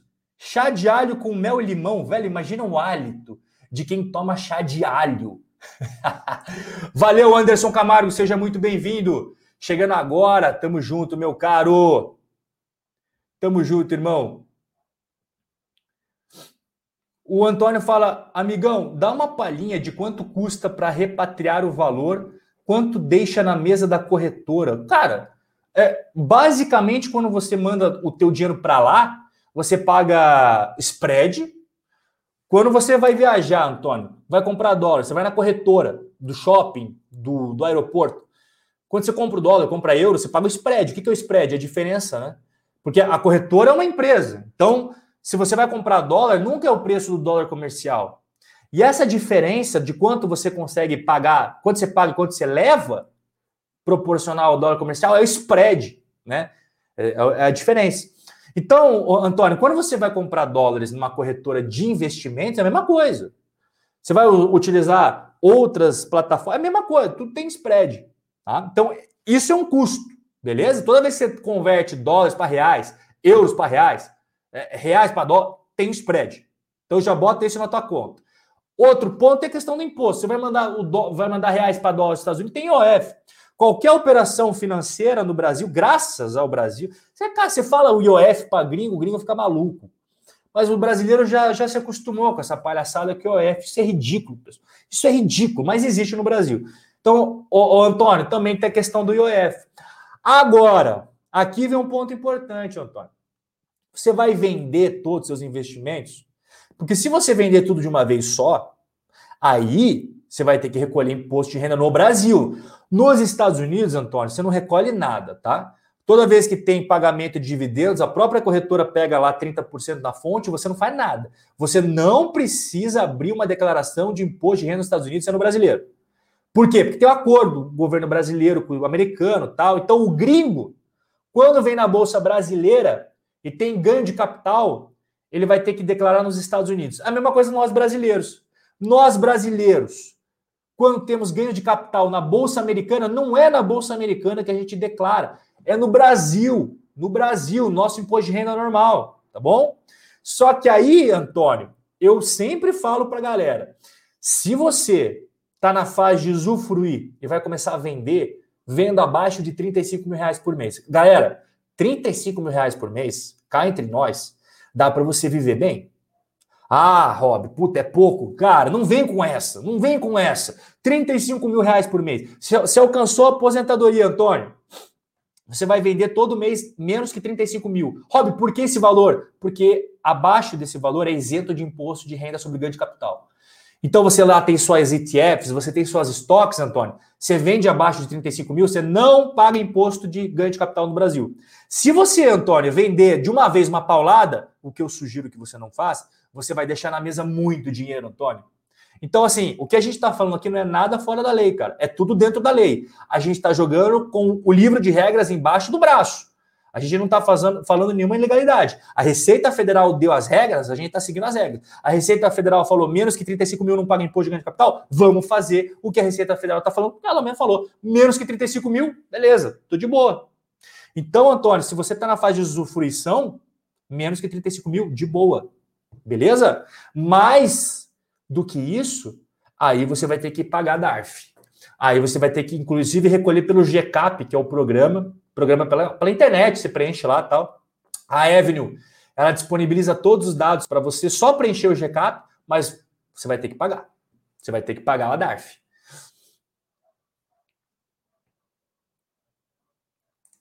O Robson Ferreira, meu xará, falou assim: depois de um ano ficando feito doido, aprendi isso agora. Tamo junto, xará. Tamo junto, cara. Tamo junto, irmão. O Rafael Vasques, Robson, tem uma dúvida. Eu sei como funciona a marcação a mercado, provavelmente ele está falando aqui de renda fixa. Eu, eu sei como funciona a marcação a mercado, porém, como funcionam os ETFs de renda fixa é, é perfeito. É a mesma coisa, Rafael. A mesma coisa. Só que a marcação a mercado dentro das ETFs é igual. É igual. Só que, como tem várias, várias títulos, você tem menos volatilidade. Por exemplo, vou dar um exemplo para você, Rafa. Você comprou o Tesouro IPCA do Brasil 2045, 2050. Que aconteceu com esse título aí nos últimos meses? Cara, oscilou horrores, né? Oscilou horrores. Teve lá épocas, eu não vou lembrar exatamente o período, mas teve épocas, pô, menos 28%, menos 25%. Os títulos de longo prazo, teve uma época que deu isso daí. Beleza, isso é marcação ao mercado, né? Então, todas as vezes, pessoal que está chegando agora, deixa eu explicar uma regra básica da renda fixa para vocês aí, tá? Títulos públicos, debêntures e tal. Como é que funciona? Como é que funciona? Toda vez que a taxa de juros sobe, presta atenção, taxa de juros sobe, o preço do título cai. Toda vez que a taxa de juros cai, o preço do título sobe. Beleza? Ó. Então o que acontece? A gente teve. É, e esse movimento se chama marcação ao mercado. Porque você vai ter um título que valia tanto, no outro dia ele já não vale mais aquele tanto. Para readequar as taxas de juros que ele está pagando de rentabilidade. Então, quando você tem títulos dentro de uma ETF, acontece isso também, Rafa. Só que tem várias. Então, o BND, ele tem mais de 6 mil, se eu não estou enganado. 6 mil títulos lá dentro. Tem títulos de curto prazo, de um ano. Tem títulos de dois anos. Tem títulos de três anos, de quatro anos, de cinco anos. Então, essa marcação a mercado é mais suavizada. Se você pegar uma ETF, e tem ETF disso se você quiser, só de títulos longos, de 20 anos para cima, Cara, a marcação a mercado é brutal. É por isso que eu falo, galera, quer colocar um pezinho em renda fixa nos Estados Unidos? Não começa botando em ETF avançada. Bota no BND. Bota no AGG que você não vai ter dor de cabeça. Ele não vai te dar uma rentabilidade de 303% igual o Moody's, né? Mas ele não vai te dar uma dor de cabeça caso despenque. Então, o BND e o AGG é o primeiro pezinho que o investidor dá quando vai investir em renda fixa nos Estados Unidos. Beleza, Rafa? Tranquilo, cara? Deixa eu ver que mais perguntas aqui que estão chegando no chat. Cara, vai passando as perguntas aqui no, no, no programinha que eu uso. Às vezes eu não consigo ver todas, que ele vai rodando para mim, entendeu? Ele vai rodando para mim. Deixa eu ver o que a Evelyn falou. Eu tenho uma carteira que eu parei de aportar depois dos seis circuit breakers e nunca mais mexi. Ela tem ações ruins e mesmo assim está com 15% de rentabilidade. Olha que coisa interessante. Então a, a, a, Evelyn, ela falou que ela tem uma carteira com ações ruins. Isso quem está falando é ela mesma, não sou eu. Ela, ela falou: olha, eu tenho uma carteira que eu parei de aportar depois do sexto circuit breaker e nunca mais mexi. Ela está cheia de ações ruins. E mesmo assim ela conseguiu subir. Por quê? Ela continua aqui falando, ó o tempo é muito bom. Então, mesmo com ações ruins, não sugiro para ninguém comprar ações ruins. Mas mesmo a Evelyn falando que ela colocou ações ruins, o tempo ajudou ela. Se ela tivesse vendido no auge da crise, ela não teria o mesmo resultado. Agora, como a Evelyn está cada vez mais melhorando e aprendendo, ela vai, ela já sabe o valor do tempo, ela já sabe da importância do aporte e ela também agora vai colocar ações boas dentro de uma carteira. Então ela vai colocar o tripé do sucesso na bolsa de valores. O Antônio falou: Rob, para quem investe fora, lá fora, ter um percentual maior lá do que aqui. Uh, deixa eu ver se eu entendi a pergunta do Antônio. Rob, para quem investe lá fora, ter um percentual maior lá do que aqui, por causa do risco Brasil. Ah, tá. É, o Antônio está perguntando por que, que investe mais lá fora, as pessoas, né? É, é assim, Antônio. Imagina comigo. Fecha os olhos agora e imagine o planeta Terra. Todos, todo, todos os países do planeta Terra têm uma bolsa de valores, né? Com exceção da Coreia do Norte, de Cuba, mas a maioria absoluta dos países tem uma bolsa de valores. Beleza. Essas bolsas têm empresas dentro, certo, Antônio? E essas empresas têm valor de mercado. Então, quando a gente soma todas as empresas da Bolsa Brasileira, a gente tem isso daqui, certo? Ó, Pode abrir o olho. Antônio, abre o olho. Já pode. Antônio, abre o olho, Antônio. Antônio. Ô, Antônio cochilou, irmão. Antônio, você tá ouvindo? Antônio, então você pega todas as empresas brasileiras, tem isso daqui. Aí você pega o valor de mercado das, das empresas americanas, é isso daqui. Então, a divisão que a gente faz é proporcional ao tamanho das empresas no mundo. Quando a gente soma o tamanho das empresas no mundo, a gente tem os Estados Unidos ocupando 60% do mercado global de ações. Então, esse é o raciocínio por trás das pessoas que investem mais nos Estados Unidos que no Brasil. Porque o Brasil ele representa 1% do mercado. 1%. E eu estou sendo otimista aqui. Se a gente pegar no detalhe, é menos que 1%. No detalhe, é menos que 1%. Mas vamos facilitar. 1% é o Brasil. Os Estados Unidos é 60%. Então, a lógica é você ter mais nos Estados Unidos do que no Brasil. Não estou falando que é obrigado a fazer isso. Mas se fosse seguir uma lógica matemática, esse seria o raciocínio. Tá? E ações europeias. Pô, o mercado europeu é maior que, ação, que o mercado brasileiro. Então, em tese, você também tem que ter, estar exposto à Europa. Você entendeu, Antônio? Esse é o raciocínio da galera. Não estou dizendo para vocês fazerem isso. Rob, você investe mais nos Estados Unidos ou mais no Brasil? Fala para gente. Nos Estados Unidos, eu sempre falei. Eu sempre falei, galera, o meu projeto é no mínimo, no mínimo 50% Estados Unidos. Eu sempre falei isso para você, no mínimo, nunca abaixo de 50. Hoje eu tenho mais que 50% dos Estados Unidos fácil. Eu tenho muito mais investimentos no mercado norte-americano que no Brasil. Rob, você está querendo dizer que o mercado brasileiro é ruim? Não. Estou apenas, inclusive, justificando. Tô, acabei de dar o um exemplo para vocês. 60% do mercado está nos Estados Unidos. Então, por que, que eu vou deixar 90% no Brasil e 10% nos Estados Unidos? Não faz sentido. Matematicamente falando, até em questão de probabilidades, não faz sentido. Porque você para para pensar assim, cara, eu vou botar 90% da minha carteira no Brasil, sendo que o Brasil representa 1% do mercado global. Qual que é a chance de você só selecionar empresas boas nesse 1%? Sendo que tem outros 99% que você está deixando de fora. Eu entendo você deixar de fora na década de 80, na década de 90, nos anos 2000, 2010, mas em 2021 com a internet, você pega o seu, você pega o seu celular, você pega o seu celular e aí você abre e faz uma conta ali, cara, hoje não, sabe, não tem mais justificativa. Quando eu comecei tinha justificativa. Lá em 2014 você tinha que ter um valor mínimo para depositar, não tinha essa facilidade. Hoje é tudo traduzido, era tudo em inglês, você tinha que aprender por conta própria como é que se declarava, ninguém ensinava para você. Então, assim, eu entendo os caras lá, quando eu comecei, ninguém queria saber dessa loucura, porque, pô, ah, vai dar problema, eu nem sei fazer isso daí. Hoje, com acesso à informação que vocês têm, pessoal, não faz sentido. Tamo junto, Alex. Tamo junto. O Cleiton fala assim: o Cleiton Muniz.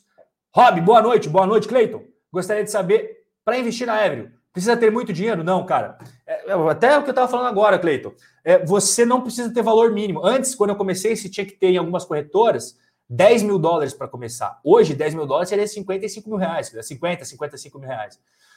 Hoje é zero o valor mínimo, tá? Tem, se você quiser, tem até plano que não paga corretagem, cara. Então, hoje não, não precisa. Precisa ter muito dinheiro? Não precisa. Não precisa, Cleiton. Ah, inclusive, você não precisa nem ter dinheiro para comprar uma ação inteira. Tem gente que fala, pô, eu queria comprar uma ação da Mercado Livre mas está caro, está mil e pouco. Cara, você pode comprar metade da ação. Você pode comprar 10% da ação. Você pode comprar 5% da ação. Hoje, cara, a facilidade de acesso é muito maior, Cleiton. Então não tem, não tem não, cara.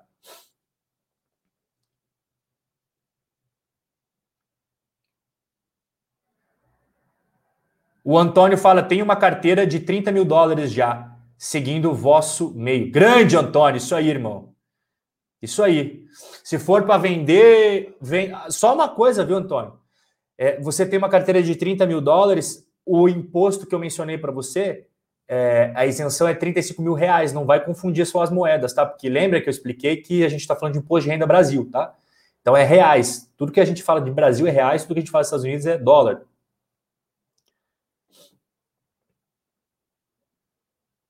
Rob, o Vitor Tonetti.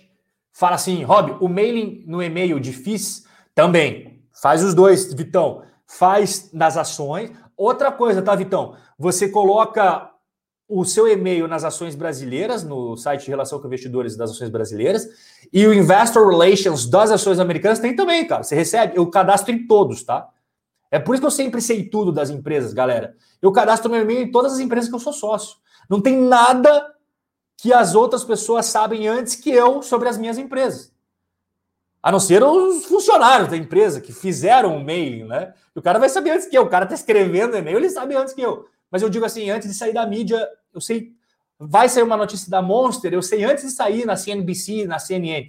Vai sair uma notícia de uma empresa brasileira, eu sei antes, eu sei antes. Tá? Então cadastra, Vitão, ações brasileiras, e-mail, stocks que você quiser nos Estados Unidos, tá? E também os fundos imobiliários brasileiros também têm o mailing. Concordo, Evelyn? Quando ficar rico é só abrir uma trust, isso é verdade. Galera, quem já alcançou um patamar bacana de 650 mil dólares, 700 mil dólares, eu sugiro fortemente que vocês não investam mais como pessoas físicas, porque quando você investe através de uma trust, né, de uma PJ, nos Estados Unidos, e aqui não tem nada fora da lei, aqui é tudo legalizado, estou falando com base em conhecimentos jurídicos. Você investe nos Estados Unidos a partir de 700 mil dólares através de uma pessoa jurídica, quando você falece, você não paga imposto de herança. E por quê? Porque, segundo a lei norte-americana, você só paga imposto de herança quando a pessoa morre. E uma empresa não morre. Apenas seres humanos. É, ser, animais, mas ah, vocês entenderam, vai, ah, não vou entrar no detalhe. Apenas seres humanos morrem, certo? Empresas não morrem. Então vamos lá. Se a lei diz que apenas quando a pessoa morre e eu invisto através de uma empresa, significa que o imposto de herança não se aplica, certo? Certo.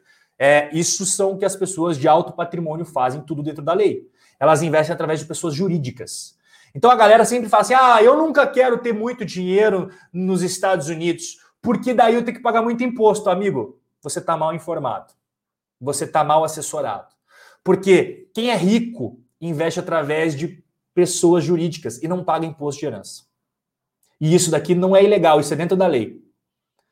Isso é dentro da lei.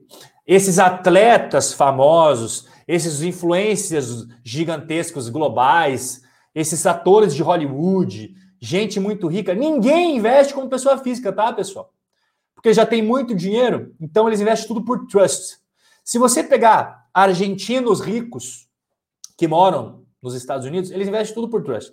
Venezuelanos ricos, por incrível que pareça, na Flórida tá cheio de venezuelano com dinheiro, tá? Eles foram embora já da Venezuela. Eles investem tudo por trust. E brasileiro, tá cheio de brasileiro agora na Flórida também. É uma coisa, tem dinheiro.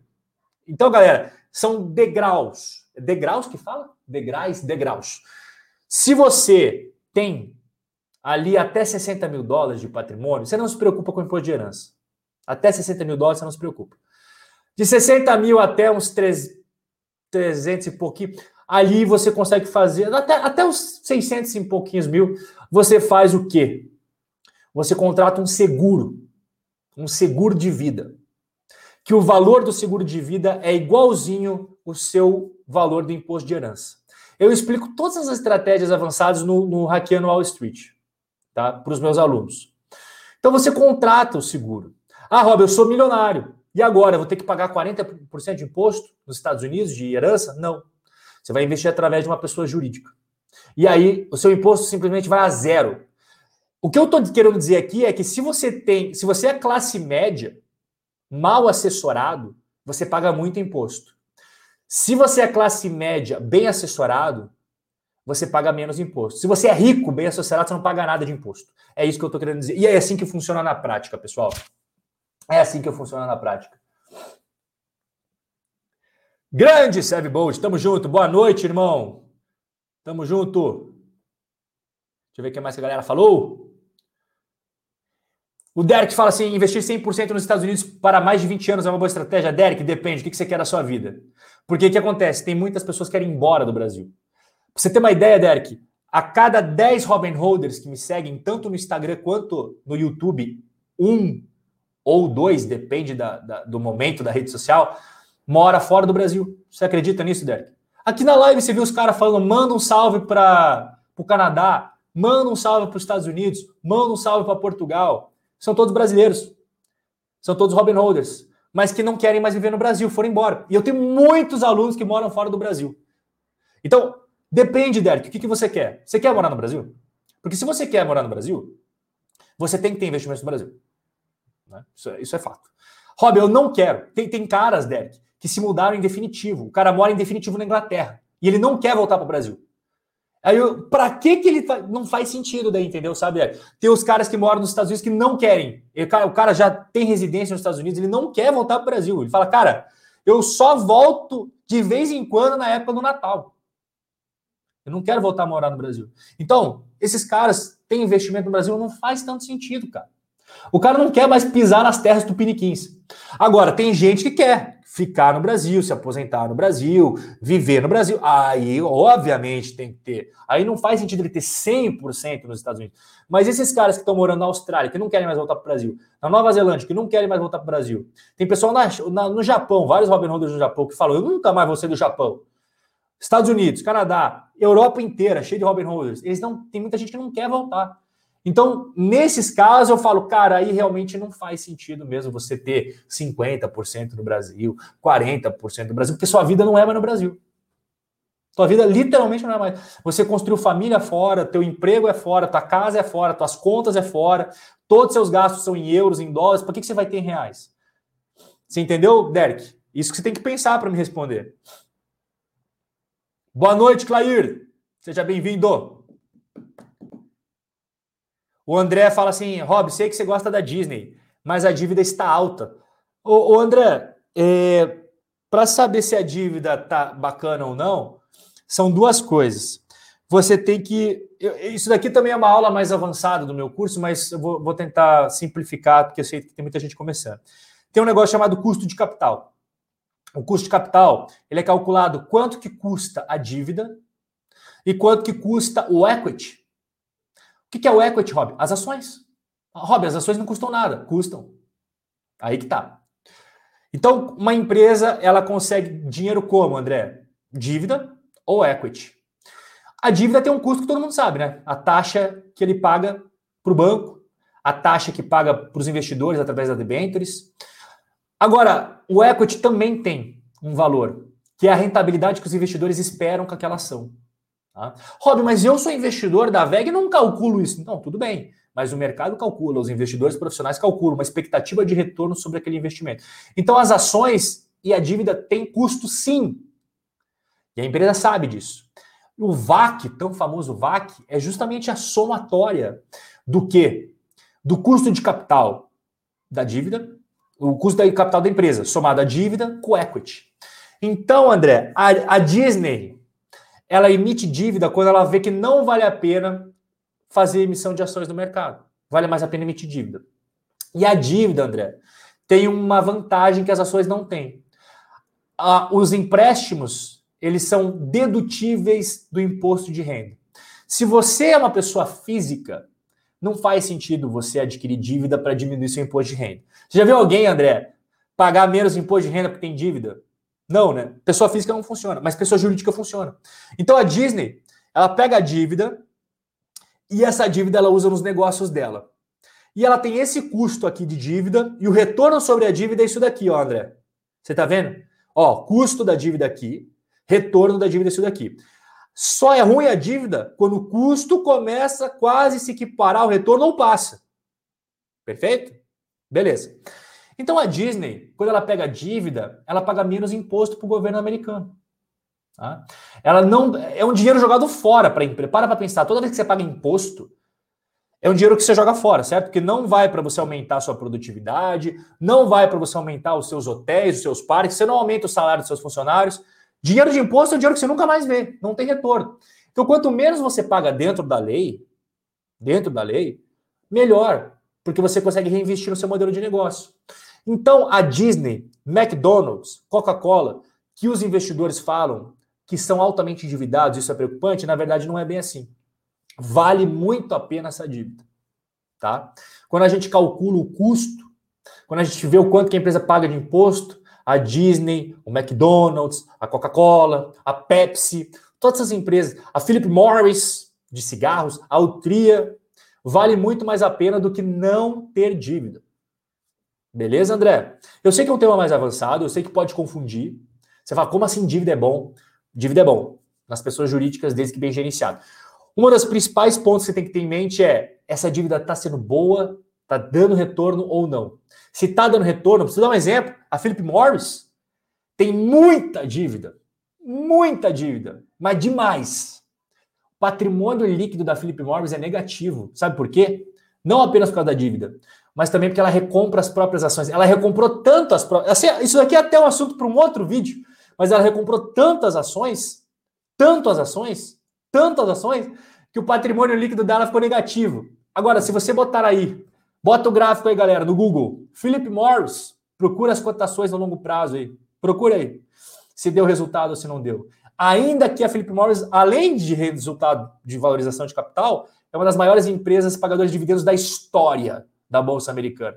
Então, André, eu só estou explicando isso para você ver que é um tema mais avançado e que a gente não pode se precipitar. A gente às vezes vê uma dívida alta, a gente fala, putz, é ruim essa empresa. Não, tem que, tem que ter calma. Então, essa explicação que eu te dei é justamente para você entender que tem, tem mais coisa por debaixo, entendeu? Para você compreender mais a dívida. Perfeito, irmão? A Evelyn falou que vai deixar 80% do patrimônio dela nos Estados Unidos.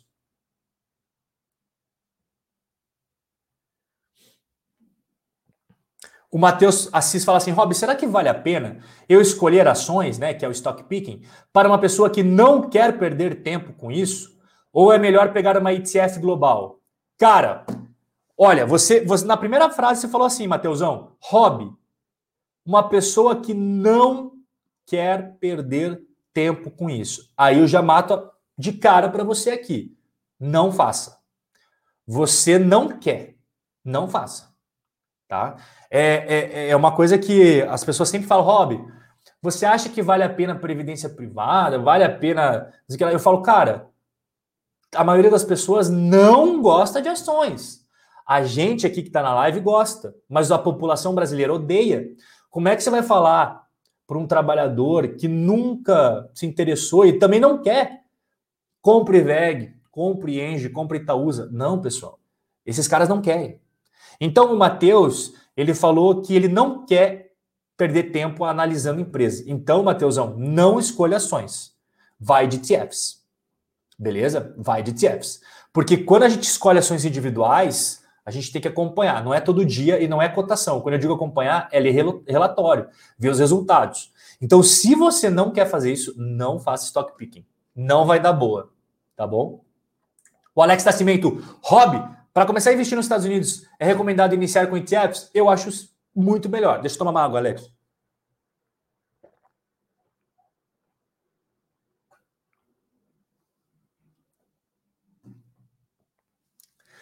Cara, cadê a pergunta do Alex? Aqui. Alex, o que acontece? Eu acho melhor você começar investindo em ETF. Sabe por quê?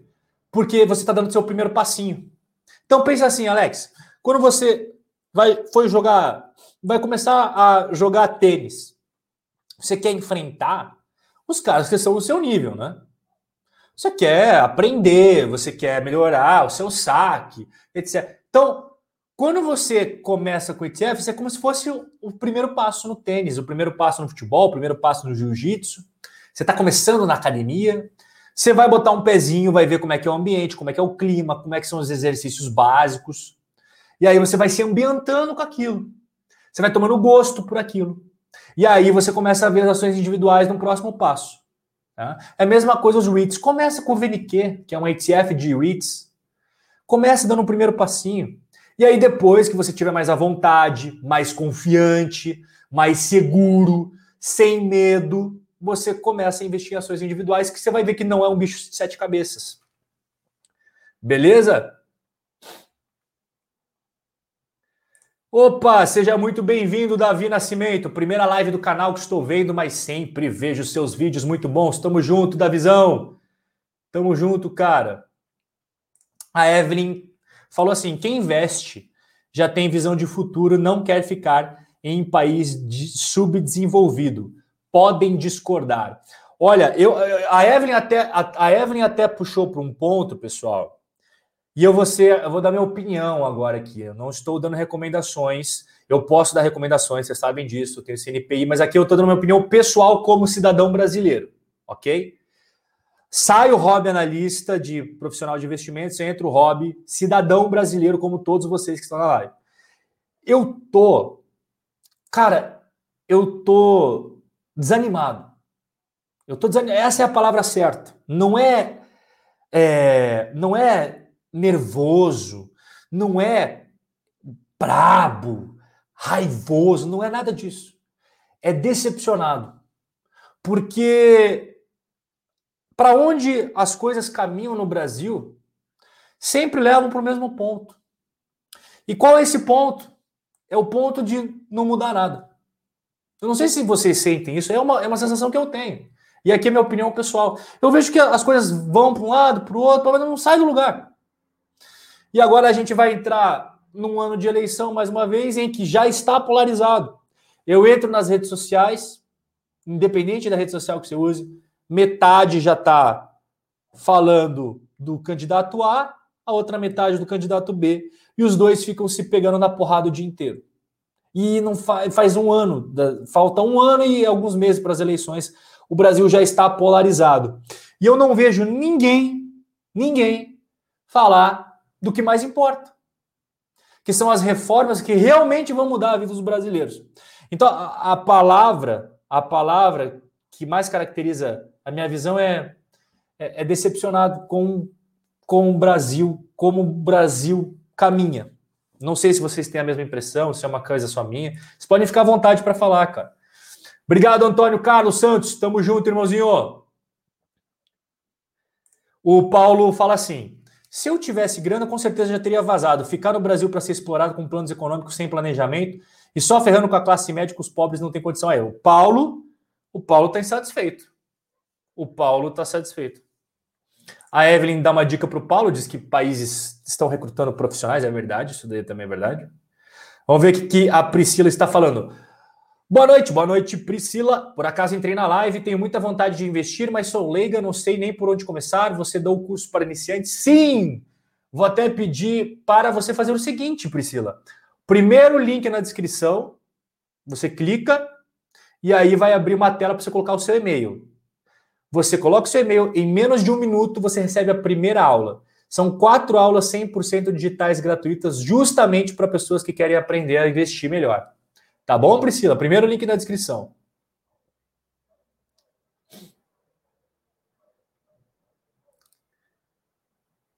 Gago Beer fala que comecei a investir na Evelyn. Qual é o mínimo que posso começar? Não tem mínimo, Gago.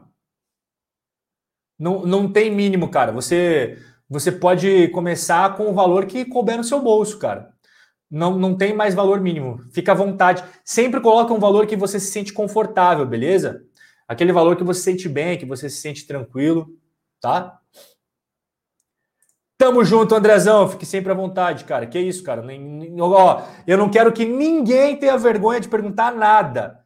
Quem zoar o outro por causa da pergunta é banido dos Robin Holders. Então ninguém tem vergonha de nada aqui, tá, pessoal? Vocês podem perguntar o que vocês quiserem, não importa se é avançado, se é iniciante, não tem problema. Isso daqui vocês mandam o que vocês quiserem, tá? Ninguém zoa ninguém aqui. Todo mundo está crescendo, tá? Todo mundo está evoluindo. Vou fazer, cara, vou fazer, Antônio. Antônio fala, Rob, você devia fazer mais lives como essa. Tamo junto, vou fazer sim, cara.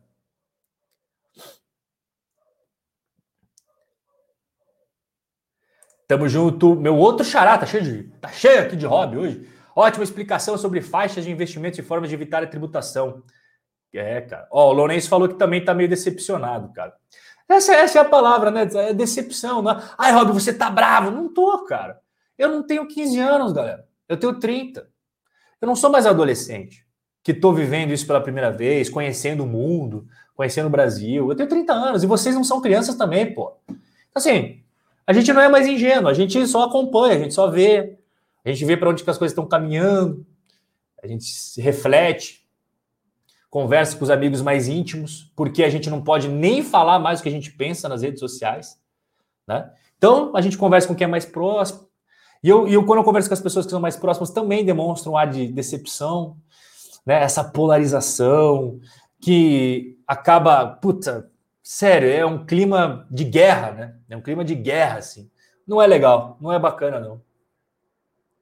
A Priscila falou que já saiu a seis, viu, galera? Falei para vocês, ó. A Priscila Matias, ela falou que o Brasil tá triste, mas ela já saiu há seis anos. Ela é parte dos Robin Holders que, que realmente cansou, assim, né? Da visão também tá numa uma, do estoicismo, né, Davi? no estoicismo. O Paulo falou que o, o meu colega, que o filho já está em Portugal, também já vai embora. Yeah. O Alexandre fala assim, Rob, já invisto pela Avenue. Se a corretora quebrar, tem garantia? Tem sim, cara. A Avenue, ela tem, ela é uma corretora registrada na SEC, que é a CVM americana, e ela também tem o seguro da FINRA. O que é a FINRA? É uma entidade privada, tá? É como se fosse a Ambima no Brasil.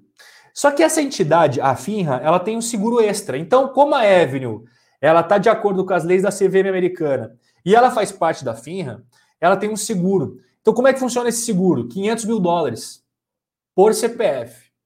Então, se você tiver 500 mil dólares na corretora e dá um problema a que é a sua preocupação, ela cobre. Tá? 500 mil, não a Evero, esse seguro. E é para todo mundo que tem conta, entendeu? Até 500 mil dólares. E, além desse seguro de 500 mil dólares, a, a ela fechou agora com a Apex que é a clearing. Tá? A clearing é quem está por trás das operações. Vocês sabem que a B3 ela, é, ela faz custódia, faz clearing, etc. Né? Nos Estados Unidos tem empresa que faz clearing, outra que faz custódia. E quem faz a clearing da Avenue agora é a Apex. E, salvo engano, tá? Eu li isso quando eles firmaram um contrato com a, com a Apex. A Apex dava um seguro extra. Eu não lembro de cabeça. Mas era um valor alto, cara. A Apex, fora o seguro da Finra, a Apex dava um extra. Agora, Rob, quanto é o seguro? Tô curioso. Cara, agora você me pegou. Eu não lembro o valor, mas era alto. Então, o que eu garanto de cabeça para você é 500 mil dólares. 500 mil dólares garantido. Tá bom, Alexandre?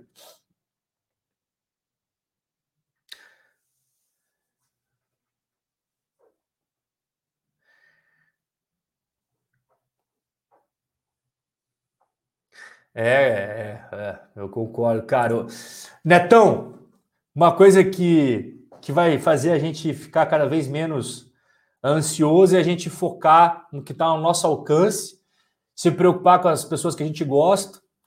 E se cada um de nós aqui dessa live se preocupar com as pessoas que estão ao nosso redor, que a gente tem alguma influência, com certeza a gente já melhora muito o que a gente pode melhorar.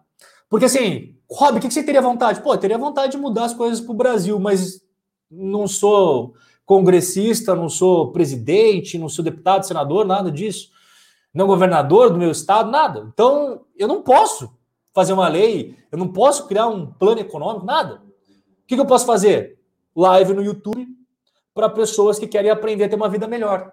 Para pessoas que querem aprender a ter independência financeira, que querem aprender a ter patrimônio maior e dar uma opção para essas pessoas, caso elas quiserem, de mudar, morar em outro lugar. Ninguém é obrigado mas eu te dou a opção, a escolha é sua. Então isso está ao meu alcance. E é isso que eu procuro fazer todos os dias.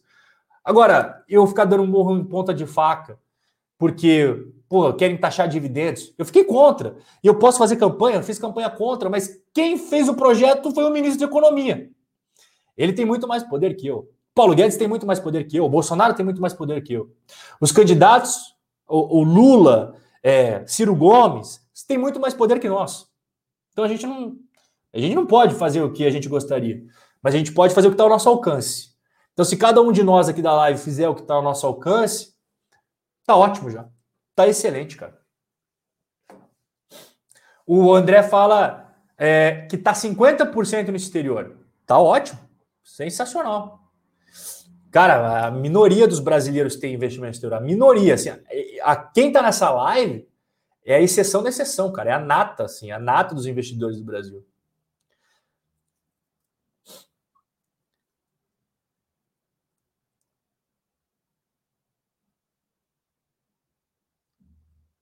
Opa, galera, é, é, quem gosta de ler, tá aí o, o, o, livro no link, tá? O André falou que gostou do livro, o André Richard curtiu, obrigado, obrigado, André.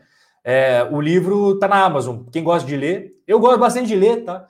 Eu, eu curto, eu, é um negócio que eu sinto prazer ler. Ler. Eu gosto mais de ler do que escutar. Sei lá, é, música. Tem gente que sente prazer em escutar música. Eu sinto prazer em ler, cara. Eu sinto prazer em ler.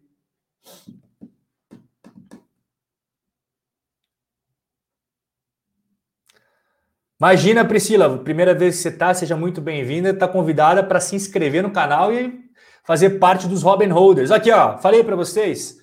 Tem um monte de Robin Hood. Né? Eu moro na Irlanda e não tenho vontade de voltar para o Brasil. E, é, o que o Guilherme está falando, o que o Gui acabou de falar aqui, é o que eu mais recebo. E eu não estou aqui fazendo propaganda para país nenhum, tá? Eu só estou falando que os brasileiros me falam. Eu não estou aqui. Rob, você quer que eu vá para Irlanda? Não é isso, cara. Você quer, você quer saber como é que é a Irlanda? Você pergunta para o Guilherme, não pergunta para mim. Eu não moro na Irlanda. Mas eu estou dizendo que eu sinto dos brasileiros. Uma decepção que os caras falam, porra, mano, que saco. Essa é a sensação que me passa, entendeu? Que eu sinto também, tipo, porra, que saco. Você vê o jornal e fala, porra, que saco, não acredito nisso, cara. É, sabe, é aquela sensação que você fala, cara, não acredito, cara, eu achei que ia mudar alguma coisa, não mudou nada, sempre a mesma coisa. o Zé Filho falou que um amigo acabou de receber uma proposta. A Alemanha é show de bola, hein? Vai mesmo, vai mesmo, porque a Alemanha é demais, cara. A Alemanha é muito. Só tem um problema, Zé. Só tem um problema. Quando você passa um tempo em países como a Alemanha e a Holanda, e você volta para o Brasil depois, você fica é, bobo no sentido de você não se preocupa mais com o seu celular na rua. Tô falando sério isso daqui. Tô falando sério. Porque quando você passa um tempo na Alemanha, na Holanda, tal, em países assim, que você não se preocupa com segurança, e você volta para o Brasil, você fica bobão. Porque a gente é brasileiro. A gente já tá ligado que você não pode pegar no meio da Avenida Paulista e levantar o seu iPhone. Você é juvenil se você fizer isso. Alô! Com o seu iPhone no meio da Avenida Paulista. Ah, mano, o cara vai pegar e vai. Aconteceu esses dias com um gringo. O cara tava fazendo uma live, o cara roubou ele no meio da live. E quando você vai para fora, né, você pode deixar o iPhone em cima da mesa lá e ir no banheiro voltar, vai estar tá lá. Não é todas as cidades. Mas, porra, na Alemanha é raro acontecer problemas assim. Na Holanda é raro acontecer problemas assim. O tipo de violência que a gente vê no Brasil, você andar na rua, os caras encostam. Qual aconteceu comigo no Brasil? Eu tava andando na rua, chegou, já foi assaltado mais de uma vez. Mas uma das vezes, eu tava andando na rua, cara, meio-dia, meio-dia. Chegou dois caras, os dois estavam armados. No meio da rua. E tinha mais gente em volta, bicho. Os caras encostaram a arma em mim e me roubaram. No meio da rua, meio-dia. E outras pessoas viram, ó, não tô nem culpando as outras pessoas, mas eles viram, só olharam assim, tipo, fazer o quê, né? Vou lá resgatar o carro. Que não, né? Vai tomar um tiro. Esse tipo de violência explícita na tua cara, que o cara pode apertar o gatilho e te matar, não acontece esse tipo de coisa. Não. Você não vai estar tá andando no meio de Amsterdã, o cara vai encostar uma arma para roubar teu celular. Não vai. É, é outro tipo de violência que tem. É um furtinho aqui, um furtinho lá, sem a violência explícita, entendeu? Golpes, golpes financeiros, isso daí tem no mundo inteiro. Mas quando você volta para o Brasil, você fica bobado, no sentido de você perde a, malandragem de ficar ligado, ficar ligeiro. Né? Você vai andar na rua, você, opa, opa, aqui tá estranho, opa, aqui tá estranho, opa, aqui deixa eu. Né? A gente é brasileiro, pô. Vocês sabem disso. Não estou falando aqui nenhuma. Só tem que se preocupar com isso. Só tem que se preocupar com isso. Dilson, parabéns pelo canal, Rob. Assisti um vídeo seu e na mesma semana vai ter 25%. Tamo junto, Dilson. Seja bem-vindo, cara. Fique sempre à vontade aí, bicho. Eu concordo com o Dirley. Educação financeira é o que faz diferença para a galera. Sabe por quê, Dirley? Eu não sei se aconteceu com vocês também, mas a partir do momento que você começa a se interessar por investimentos, você começa a ler mais, até sobre outros assuntos, você começa a ficar mais estudioso, você consegue, começa, cara, cresce tua vida em outros âmbitos, cara. Você começa a ficar um cara mais intelectual, você começa a ficar um cara com mais opinião, você começa a ficar um cara com a cabeça aberta. E tudo começa porque você investiu né? Você começa a criar esse hábito de leitura, você lê sobre educação financeira, você começa a ler sobre política, você começa a ler sobre filosofia, sobre história, e aí você vai crescendo. É muito louco isso. Não sei se vocês passaram por isso, cara. Vocês passaram por isso daí, galera? Guilherme, eu vou fazer um vídeo, vou até adiantar spoiler para você. Eu preparei um vídeo, Guilherme, sobre a China. E assim, eu vou, eu vou lançar ele no YouTube, fique tranquilo. Quem tiver inscrito vai receber isso daí na boa, vai ser avisado. A China, eu fiz um vídeo denso, pesado, que fala política, economia e investimentos. As três coisas. Mas é geral, assim, profundo sobre a China, cara. Quem, vocês vão curtir. Vai ter análise geopolítica, análise econômica, a própria análise como começou essa China que nós conhecemos, desde o Mao Zedong, como que ele chegou ao poder, como que passou para o Deng, que foi o segundo grande governante, que mudou a política econômica chinesa, que a China no campo econômico não é comunista. A China no campo político é extremamente comunista, mas no campo econômico não é. E eu vou explicar para vocês o que, que ele pensou. Quando Mao Zedong tentou fazer a Revolução Industrial e deu errado, o Deng assumiu e ele mudou. Eu vou explicar o que, que ele mudou. E qual era a ideia dele e o que o Xi Jinping agora mudou também porque o Xi Jinping não é adepto do livre mercado como o Deng era, porque o Deng, pessoal, ele foi recrutado pelo Partido Comunista na França. Louco isso, né? O Deng não começou no Partido Comunista dentro da China. Ele começou na França. Então ele tem uma visão ocidental. E a visão ocidental que ele levou pro comando chinês era de livre mercado e centralização política. E essa é a China que nós conhecemos, que o Xi Jinping assumiu em 2012. E quando ele assumiu em 2012, centralizando o seu poder, as coisas foram mudando gradativamente. E hoje, o que a gente está vendo, com a rechaça, ele está rechaçando bilionários, caçando ricos. Eu vou explicar tudo isso, por que, que ele está fazendo isso. E é tudo parte de um projeto maior com foco em 2049. Presta atenção no que eu estou falando para vocês. Isso não é nenhuma teoria da conspiração. Os planos do Partido Comunista são públicos para quem quiser ver. Em 2049, eles completam 100 anos de comando da China. E quando eles completarem 100 anos da China, eles querem, e já está determinado, ser a maior potência econômica, militar e política do mundo. E como é que eles vão fazer isso? Eu vou explicar tudo para vocês no vídeo que eu vou postar no YouTube sobre a China. Beleza? Lucão, sempre presente nas lives. Grande Lucão, tamo junto, irmão. A atenção que você dá pra gente é sensacional. Tamo junto, brother. Valeu, cara. o Charlão, eu adoro o Charlão, galera. O Charlão, o economista sincero, cara, ele é demais. Ele é demais. Esses dias eu entrei numa live dele. Ele é sensacional. O Charlão, ele mora aqui perto. Ele mora aqui perto. Ele é carioca, tá? Mas ele mora aqui perto de mim. Ele não mora no Rio de Janeiro. Então, o Charlão, ele tá agora, ele foi para o interior né, do Rio Grande do Sul para ver a neve. ele é sensacional. Um abraço pro Charlão. Eu adoro economista sincero. É um cara alto astral, né, cara? É um cara para frente, é um cara engraçado, é um cara leve, é um cara que você sente a vibe boa do Charlão, né? Ele é um cara animado. Eu gosto de gente assim, cara. Eu não gosto de gente baixo astral. Grande Charlão, cara. Rob, comprei ExxonMobil a 28 e ela está por volta de 60. O que que o que faria? Eu sorriria de orelha a orelha, né? Comprei a 28 e está a 60, eu ficaria feliz, Lourenço. Lourenço, olha só, brincadeiras à parte, cara. O que, que eu faria? Eu só venderia se a ExxonMobil não fizesse mais sentido do ponto de vista de fundamentos. Você falou que comprou ela a 28 e ela está custando 60. É por causa que o petróleo, provavelmente quando você comprou estava no meio da crise, que o petróleo estava lá embaixo, né? O petróleo subiu, o mundo voltou a consumir petróleo. Mas eu não venderia a ExxonMobil por causa do preço das ações. Eu venderia a ExxonMobil se eu não, não visse mais que ela atende meus padrões de fundamentos. E cá entre nós, as maiores empresas de petróleo do mundo é a ExxonMobil e a Chevron. Então, se você não acredita mais em petróleo, não faz sentido. Agora, se você acredita que gradativamente a ExxonMobil vai ter mais matrizes energéticas de fontes limpas, gradativamente ela vai parar com o petróleo, vai se adequar a fontes renováveis, que eu acredito que ela vai fazer. Não é do dia para a noite, né, pessoal? Ainda tem muitos campos de petróleo pelo mundo, tem muitas as matrizes energéticas mais utilizadas é petróleo no mundo. O mundo não vive sem petróleo, não se iludam. Ainda o mundo não vive sem petróleo. É muito caro você ter só fontes renováveis hoje em 2021. No futuro pode ficar mais barato, mas vamos, vamos ser pragmáticos e realistas aqui, né? Hoje, em 2021, o mundo precisa de petróleo. Então a ExxonMobil vive no mundo de hoje. Então, eu acho ela uma empresa muito bem gerenciada. Mas ela depende do petróleo, que, cara, tá uma guerra contra o petróleo, né? Então, como é que você vê, Lourenço, para longo prazo, ela, daqui a 50 anos? Aí você tem que pensar duas vezes. Você fez ela como um swing foi uma questão trade position para você lucrar no médio prazo, opa, aí o pensamento é diferente, tá? Por que, que você entrou na ExxonMobil? Você queria fazer um trade ou você está pensando daqui a 30 anos, 50 anos? Você está pensando daqui a 30 anos, 50 anos, tem que pensar melhor.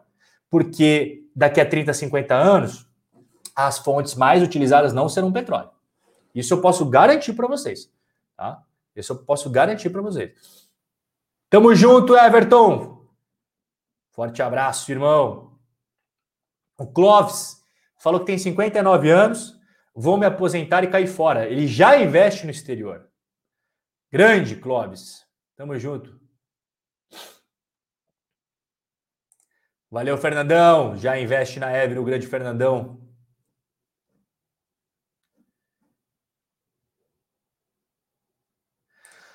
Considerando o imposto de renda de 30%, o que você acha das empresas que privilegiam o pagamento de dividendos? Cara, eu, che... eu mostrei até hoje mais cedo aqui, Leandro, que tem empresas que valorizam mais o crescimento.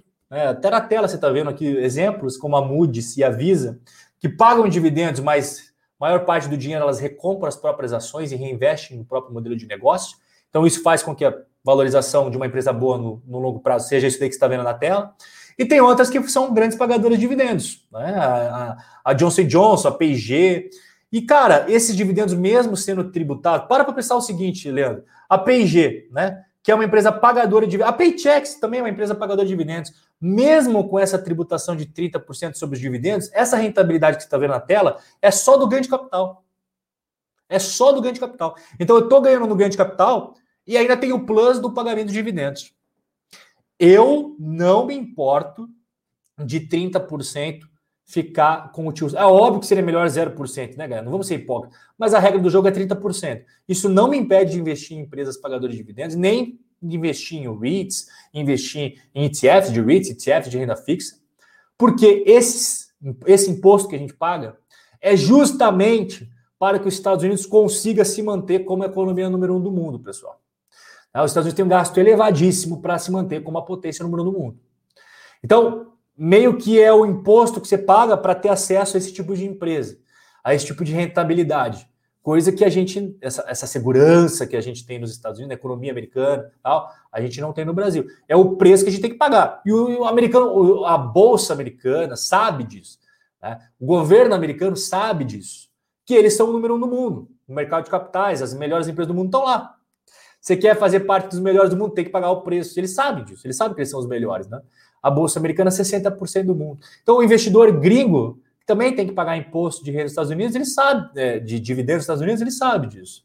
Mas mesmo assim, ele não deixa de investir.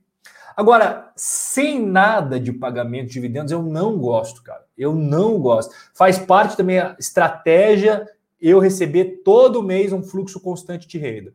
Mesmo que tenha um pouco, ter retenção de rendimentos, mas é as regras do jogo. Mas se você não se sente confortável, não tem problema, cara. Não tem problema. Galera, papo é o seguinte, galera. Vou encerrar aqui. Eu só peço uma coisa: deixa o like e se inscreva no canal quem ainda não é inscrito, tá bom? É a única coisa que eu peço para vocês. A gente fez duas horas de conteúdo. Eu mostrei para vocês tudo da minha carteira e a única coisa que eu peço como retribuição é que vocês deixem o like, tá bom? E vocês se inscrevam no canal quem não é inscrito, perfeito? Quem curtiu a live, quem curtiu o conteúdo, pode deixar nos comentários. Obrigado, viu, André? Tamo junto, Andrezão. Tamo junto, cara. E a Mari falou aqui alguma coisa, faz uma carteira completa com ativos brasileiros, também está nos planos. Mari, fique tranquila, vai ser muito legal. Obrigado pela presença. Obrigado, Evelyn, a Evelyn sempre presente. Obrigado, Vitor. Forte abraço, rapaziada. E a gente se vê na nossa próxima live. Valeu!